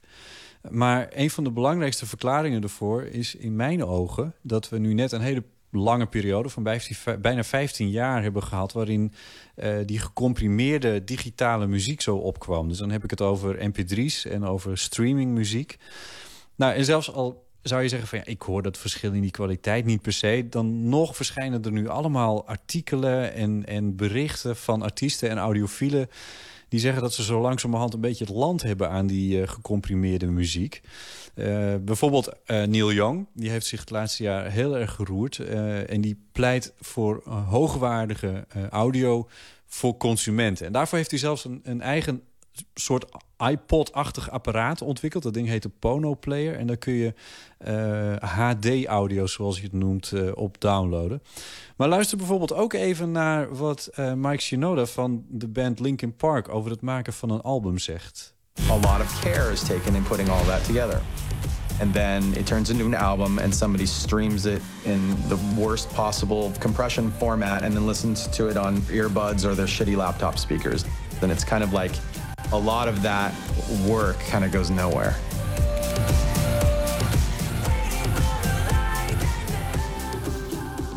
Juist. En dan, dan zet hij er zelf een beat achter, zodat je half verstaat wat hij zegt. Maar wat hij eigenlijk probeert te zeggen is: iets wordt met heel veel zorg opgenomen. En dan vervolgens zo afgespeeld dat je er niks van verstaat of, of kunt horen. Dus gecomprimeerd en dan op van die kleine oordopjes van, eh, van 9,95. Ja, en dat wilden we natuurlijk heel graag. We wilden onze complete muziekbibliotheek meenemen. Nou ja, dat betekende dat we het heel erg klein moesten maken, al die uh, databestandjes. Dus van die cd-kwaliteit maakten we maar een tiende van de formaat dat die eigenlijk zou moeten uh, hebben. En dan konden we onze hele hele, uh, ja, hoe heet dat? Audiotheek uh, konden we meenemen, discotheek. Die uh, konden we in onze broekzak meenemen. Dat, dat was wat we wilden de afgelopen tijd. Maar nu, zo langzamerhand, nu begint de opslagcapaciteit van die apparaatjes wat groter te worden. Nu wordt het toch ook wel eens tijd dat we onze oren weer eens wat meer gaan verwennen. Nou, wat je nu net hoorde, dat komt uit een filmpje dat is gemaakt door het bedrijf Harman. En dat is een producent van muziekapparatuur. Onder andere hele dure audioapparatuur. En dat filmpje dat is op YouTube inmiddels bijna 3,5 miljoen keer bekeken. En het heet uh, The Distortion of Sound, uh, mocht je het willen opzoeken. Um, maar dat getal dat zegt misschien wel iets over hoeveel mensen hier uh, inmiddels mee bezig zijn. Um, ik moet wel even zeggen dat als je met vinyl de geluidskwaliteit van CD voorbij zou willen streven, dat je dan wel een hele serieuze platenspeler moet hebben. Maar er zijn ook nog wel een aantal andere redenen om uh, platen te willen hebben. Je hebt, je hebt natuurlijk... een mooie hoes. Het heeft natuurlijk de hip-factor. Je kunt laten zien wat je hebt. Je hebt ook een, een collectie. Hè? Dan, dan eigen je het je een beetje toe. Kun je aan je vriendjes laten zien wat jij allemaal in je bezit hebt. Dan, dan ja, heb en je ook een, mooie, een mooi plaatje. Nou ja, alles.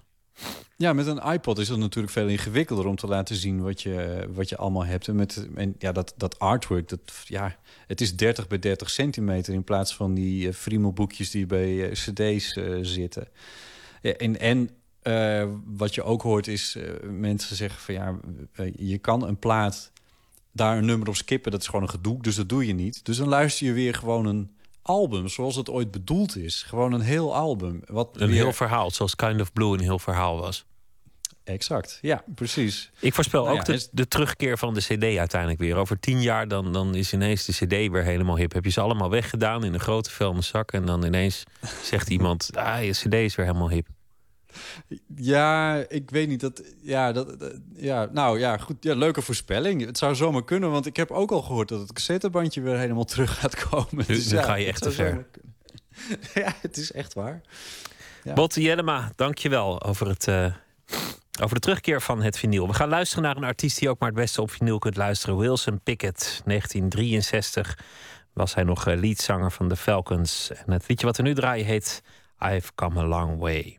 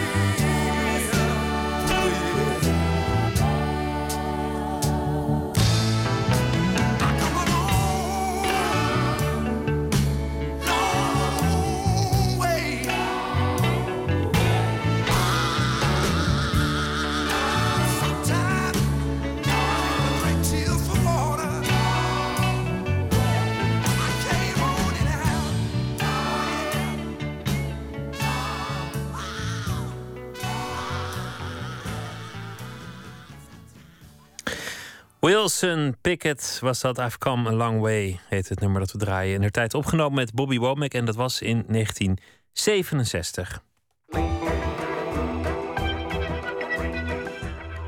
Gitarist, zanger, liedjeschrijver Erik de Jong, beter bekend als Spinvis, trekt vanaf deze week met een zeskoppige band en met dansers langs de Nederlandse theaters. Met Kintsu Kuroi. De muzikant heeft de dansopera gemaakt samen met cellist en theatermaker Saartje van Kamp. Het is een liefdesverhaal over een Japanse seismograaf wiens grote liefde is verdwenen in de golven na de tsunami.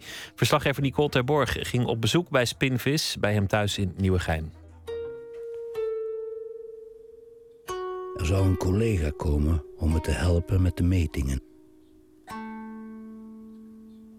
Op de eerste maandag van september bracht de helikopter haar naar het eiland. Het verhaal wordt verteld door een, door een oude stem, een oude man. Hij kijkt terug op zijn leven. Hij, hij vertelt wat er allemaal is gebeurd. En hij is natuurlijk veranderd. Want we, veranderen als we ouder worden, veranderen we. En deze man kijkt terug op zijn leven en hij is gepoëtiseerd. Dus hij kan alleen nog maar alles wat er is gebeurd uitdrukken in een soort poëtische taal. Maar hij is een exacte wetenschapper. Dus hij is een seismoloog. Hij probeert zich uit te drukken met systemen en cijfers en grafieken. En die twee werelden die probeert hij samen te brengen. En, dat is de, en daartussen zit een breuklijn. En dat is de breuklijn van de Kintsukuroi. De titel is Kintsukuroi. Waarom deze titel? Waar staat het voor? Het is een Japans eh, begrip. Ehm, eh, het is een, ge- een gebruik, een ritueel. Dat als je een, een porseleinen schaaltje of een bordje eh, per ongeluk kapot laat vallen, dan wordt het gerepareerd. Zodanig dat de breuklijnen worden van goud gemaakt. Dus het is kapot gevallen, maar de, de breuklijnen zijn van goud gemaakt. Waardoor, dat is dan de filosofie, het object wordt waardevoller doordat het kapot is geweest. En dat is een mooie filosofie, dat, vind ik, dat is een mooi, mooi beeld. Ja, in je hand twee schoteltjes, een witte met breuklijnen, hè? Ja. een soort goud gemaakt. Ja. En deze heeft verschillende kleurtjes, hè? groen, blauw. principe, dus dat iets waardevoller is doordat het, doordat het gebroken is geweest en weer is gerepareerd. Dat, is, eh, nou, dat, dat hebben we geprojecteerd op het leven van een man. Want iedereen gebeurt dat in zijn leven. Je, je ondervindt breuklijnen in je leven. En hij is een seismoloog. Dus hij weet alles van de aarde en weet alles van de breuklijnen van de aarde. Hij meet de trillingen van de aarde. En in zijn leven ontmoet hij een vrouw, de liefde van zijn leven, zijn grootste liefde. En zij verdwijnt eh, jammerlijk in de golven van een tsunami in Japan. En hij heeft een tsunami ont, ontstaat door een aardbeving. En hij heeft die aardbeving wel gemeten in zijn apparatuur, maar hij kon dat niet voorkomen. En daardoor, dat, dat, dat is afschuwelijk. En daardoor ontstaat er ook een breuk in zijn leven, in zijn, in zijn hart, in zijn ziel. Ik zag haar naderen. Ze had iets jongensachtig in haar lopen. Ze keek over me heen. Alsof er iets achter me te zien was in de lucht. Zo'n oudere man die danst en de bewegingen gaan iets moeizamer. Dat heeft ook iets, iets gevoeligs, iets breekbaars. Waarom hebben jullie voor een oudere danser gekozen? Ehm, dat, we, hebben in eerste instantie hebben we het verhaal geschreven. En toen dachten we, hoe willen we dit gaan nu gaan vertellen? Want we hebben met Spinvis al veel theatrale vormen bedacht en allerlei. En, en, en toen was dans, ja, lag eigenlijk op ons pad. Het was, was heel logisch, want we willen als een acteur die staat tussen de tekst en de bedoeling in. En een danser, ja, je hoeft alleen maar te laten zien wat een danser danst. Dus dat was een.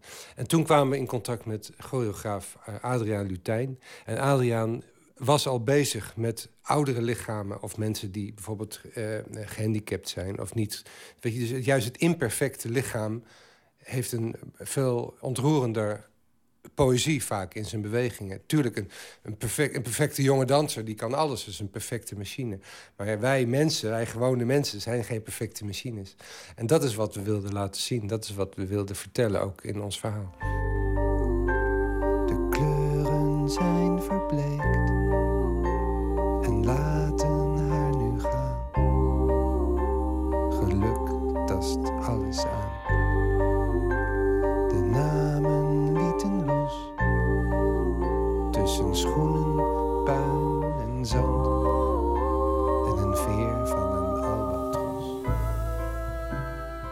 hebben ehm, de muziek zo gemaakt dat die half eh, afspeelt in de Japanse muziektraditie. Dus we hebben een koto en we hebben eh, Japanse harmonieën gebruikt. Koto is een uh, Japans snaarinstrument. Ja, het is een Japans snaarinstrument. Wat ik heb, uh, er was eentje te koop toevallig in Nederland en die heb ik gekocht.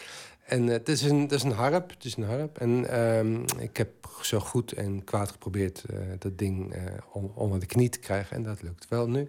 Dus voor dit stuk heb je gewoon een instrumentje weer helemaal eigen moeten maken? ja hoor, maar die blijft voor de rest van mijn leven wel bij me. Want het is wel echt liefde. Het is tussen mij en de koto geworden. Ik zie er ook helemaal bij lachen. ja, ja dus ik ben heel enthousiast. Sowieso harpmuziek heb ik me altijd wel... En dit is... Daar ik kan er helemaal over uitweiden. Maar het is, het is, het is een verhaal apart, de koto en ik. Als je de beelden van de tsunami van 2011 in Japan bijvoorbeeld ziet, dan valt een aantal dingen vallen op. Dat het, heeft een gruwelijke schoonheid. Het is, het is heel mooi om te zien hoe afschuwelijk het ook is. En het, het gevoel dat je erbij krijgt is dat die krachten, die krachten van de aarde, de krachten van de natuur, zijn onmetelijk veel groter dan wij kleine mensjes zijn. Dat, dat inspireert. Dat vind ik een onvoorstelbare inspiratie. Uh, ja, we kennen natuurlijk allemaal die beelden van auto's die wegdrijven, ja. huizen vallen uiteen, onmacht tegenover de natuur. Dat is dan het dieper liggend thema. Ja, ja, het is de, ja, klopt. Onmacht van de natuur, dus het ouder worden van de man, onmacht van de natuur. Maar ook hoe gaan we daarmee om? Hoe, hoe verhoud je je daartoe? In Japan hebben ze bijvoorbeeld uh, uh, Godzilla. Dat is natuurlijk na de Tweede Wereldoorlog. De atoombom, dat was ook vergelijkbaar wel door mensen aangericht, maar even goed een onvoorstelbare natuurkracht. En in Japan hadden ze, hadden ze, nou, gaan ze daar toch anders mee om. Daar zien ze toch het noodlot, het fatum, als, een, als iets wat nu eenmaal komt en waar je je heel moeilijk of niet tegen hoeft te verzetten. Ik dek de tafel voor twee. Ik lees haar voor uit de krant. In de leegheid van de kamer geef ik haar kleine rimpels rond haar ogen en mond. Het stuk is natuurlijk al afgelopen zomer te zien geweest op Oerol. En gaat nu binnenkort dus echt toeren ja. door, door Nederland. Kijk, we speelden dat. dat. Wat ons direct al nadat we het hadden gespeeld, wat opviel, wat we niet hadden verwacht, is dat mensen, het publiek, echt in veel, veel al in tranen waren. Echt mensen moesten echt huilen aan de afloop van de voorstelling. En we hadden wel gedacht dat we een mooi verhaal hadden gemaakt, maar niet dat het zo diep en zo ontroerend zou zijn. En dat zijn de, de elementen die samenkomen. Die ziet die oude man die toch probeert. En dan de muziek die altijd lyrisch en romantisch is, want dat is nou eenmaal uh, onze stijl of mijn stijl. En uh, alles bij elkaar geeft het een, ja, een heel, heel, heel, heel ontroerende voorstelling. Wat deed dat met jou? Jij bent dan de verhalen vertellen, ja. een van de verhalenvertellers. Dat, dat, dat het je, je het wijst je nog een keer erop dat je toch een verantwoordelijke functie hebt. En dat je wel, het is niet vrijblijvend wat je doet. Je staat op een podium en ja, het theater is natuurlijk de oudste vorm. Theater, dit is al duizend jaren oud. En, en alweer besef je dat dat niet voor niks is bedacht. En dat je, als je daar staat en de mensen kijken naar je, heb je toch een verantwoordelijkheid. Je doet iets met het gevoelsleven van de mensen die in de zaal zitten. Ze is een jaar of tien. Ze heeft haar ogen dicht. Een vader of een oom die net naar binnen gaat. Hij kijkt niet in de lens, maar de vorm van het verhaal dient zich later aan. Eerst ga je graven in wat je zelf bezighoudt. Ik denk dat dat de, de, de allereerste begin is van wat houdt mij bezig? Waar ben je in je leven? En wat, waar ben ik geweest? Wat heb ik geleerd? En wat, waar ben ik mee bezig? En bij mij is dat nu ouder worden en, en terugkijken en vooruitkijken natuurlijk. Hoe kijk je naar het ouder worden? Uh, al heel interessant. Ik vind het heel interessant. Ik vind de hele reis van het oude, van, van je leven, uh, als puber of als, als, uh, en later als kind en ouder worden. Ik, ik, ik wil het heel graag goed doen. En ik denk dat ouder worden, en ik ben nu 53, over 10 jaar of over 20 jaar ben ik ouder. Ja, je lichaam gaat je langzaam in de steek laten. En, maar je geest hopelijk niet. En ja, dat zijn allemaal vragen. Hoe ga je dat doen? Dat gaat niet vanzelf. Ik heb geen moeite met ouder worden. Ik heb goede voorbeelden van mensen die tot op hoge leeftijd heel jong waren en heel veel energie hebben gehad. En, maar dat gaat niet vanzelf, denk ik. Je moet het actief doen. Als je niets doet, dan wordt je wereld steeds kleiner en word je misschien banger of teleurgesteld. Heel veel oude mensen zijn teleurgesteld of cynisch of zuur. En dat, dat wil ik niet dat dat gaat gebeuren. En ehm, dat, daar ga ik dus actief, ben ik actief mee bezig. Bijvoorbeeld door erover te schrijven, over er opera's over te maken. En, en proberen mensen die daar ook zitten, want iedereen zit in hetzelfde schuitje. We worden, jij ook, we worden allemaal ouder. Hoe ga je dat doen? En denk erover na, alsjeblieft.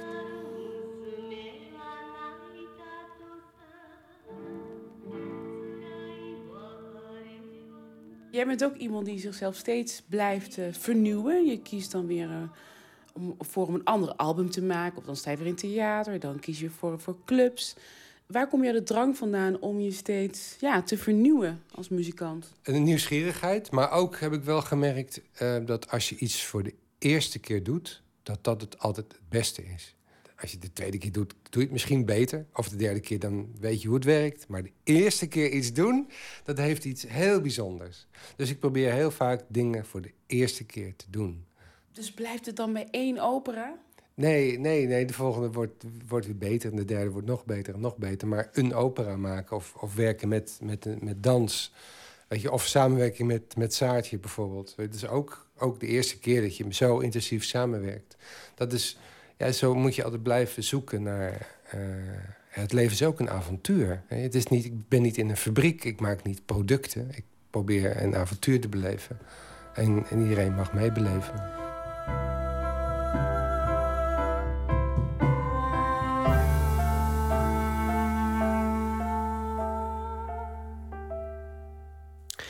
Spinvis met zijn dansopera Kintsu Kuroi. Vanaf 15 oktober te zien in Nederlandse theaters. En op die datum verschijnt ook een soundtrack van die voorstelling. Een bijdrage van Nicole Terborg was het. Na jaren te hebben geopereerd onder de naam Smok... bracht singer-songwriter Bill Callahan in 2007 voor het eerst een album uit onder zijn eigen naam. Inmiddels zijn dat er al vijf. We gaan luisteren naar eh, het nummer The Wind and the Dove.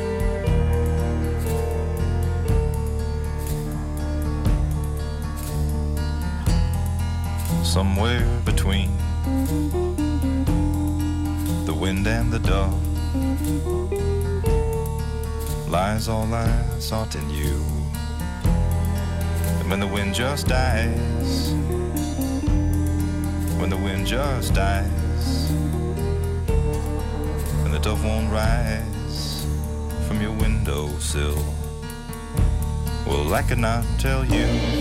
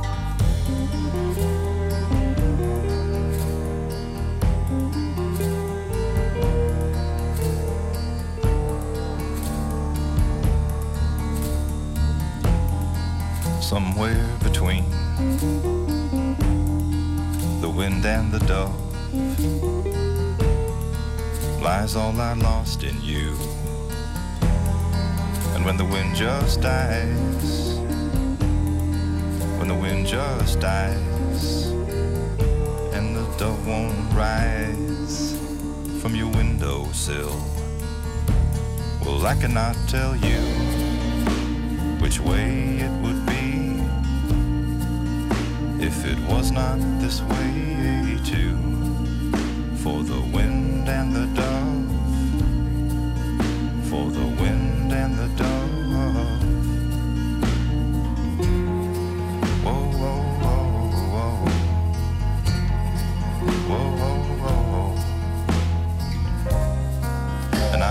child of linger on. I peer through the window gone.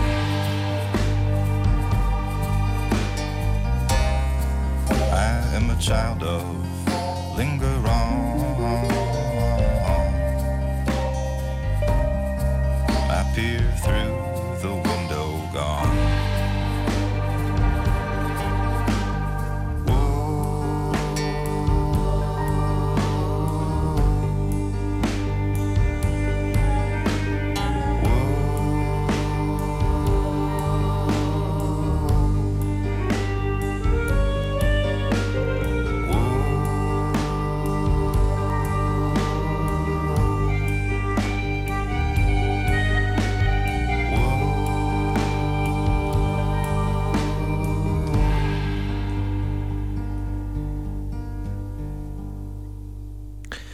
Bill Callahan was dat. The Wind and the Dove van het in 2009 verschenen album Sometimes I Wish We Were an Eagle.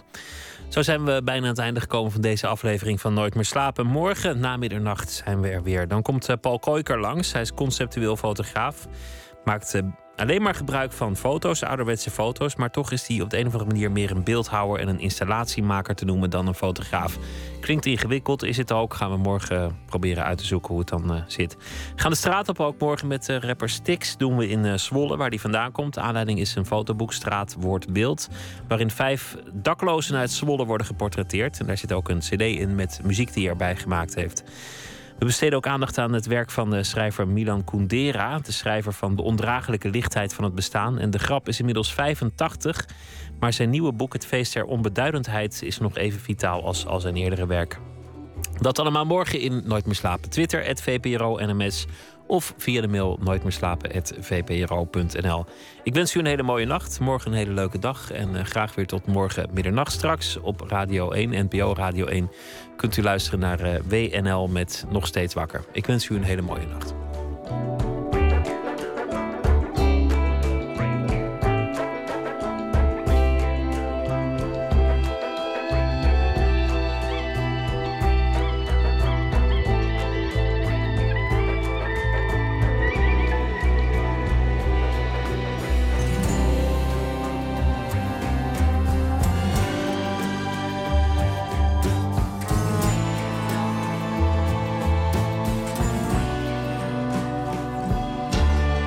Radio 1. Het nieuws van alle kanten.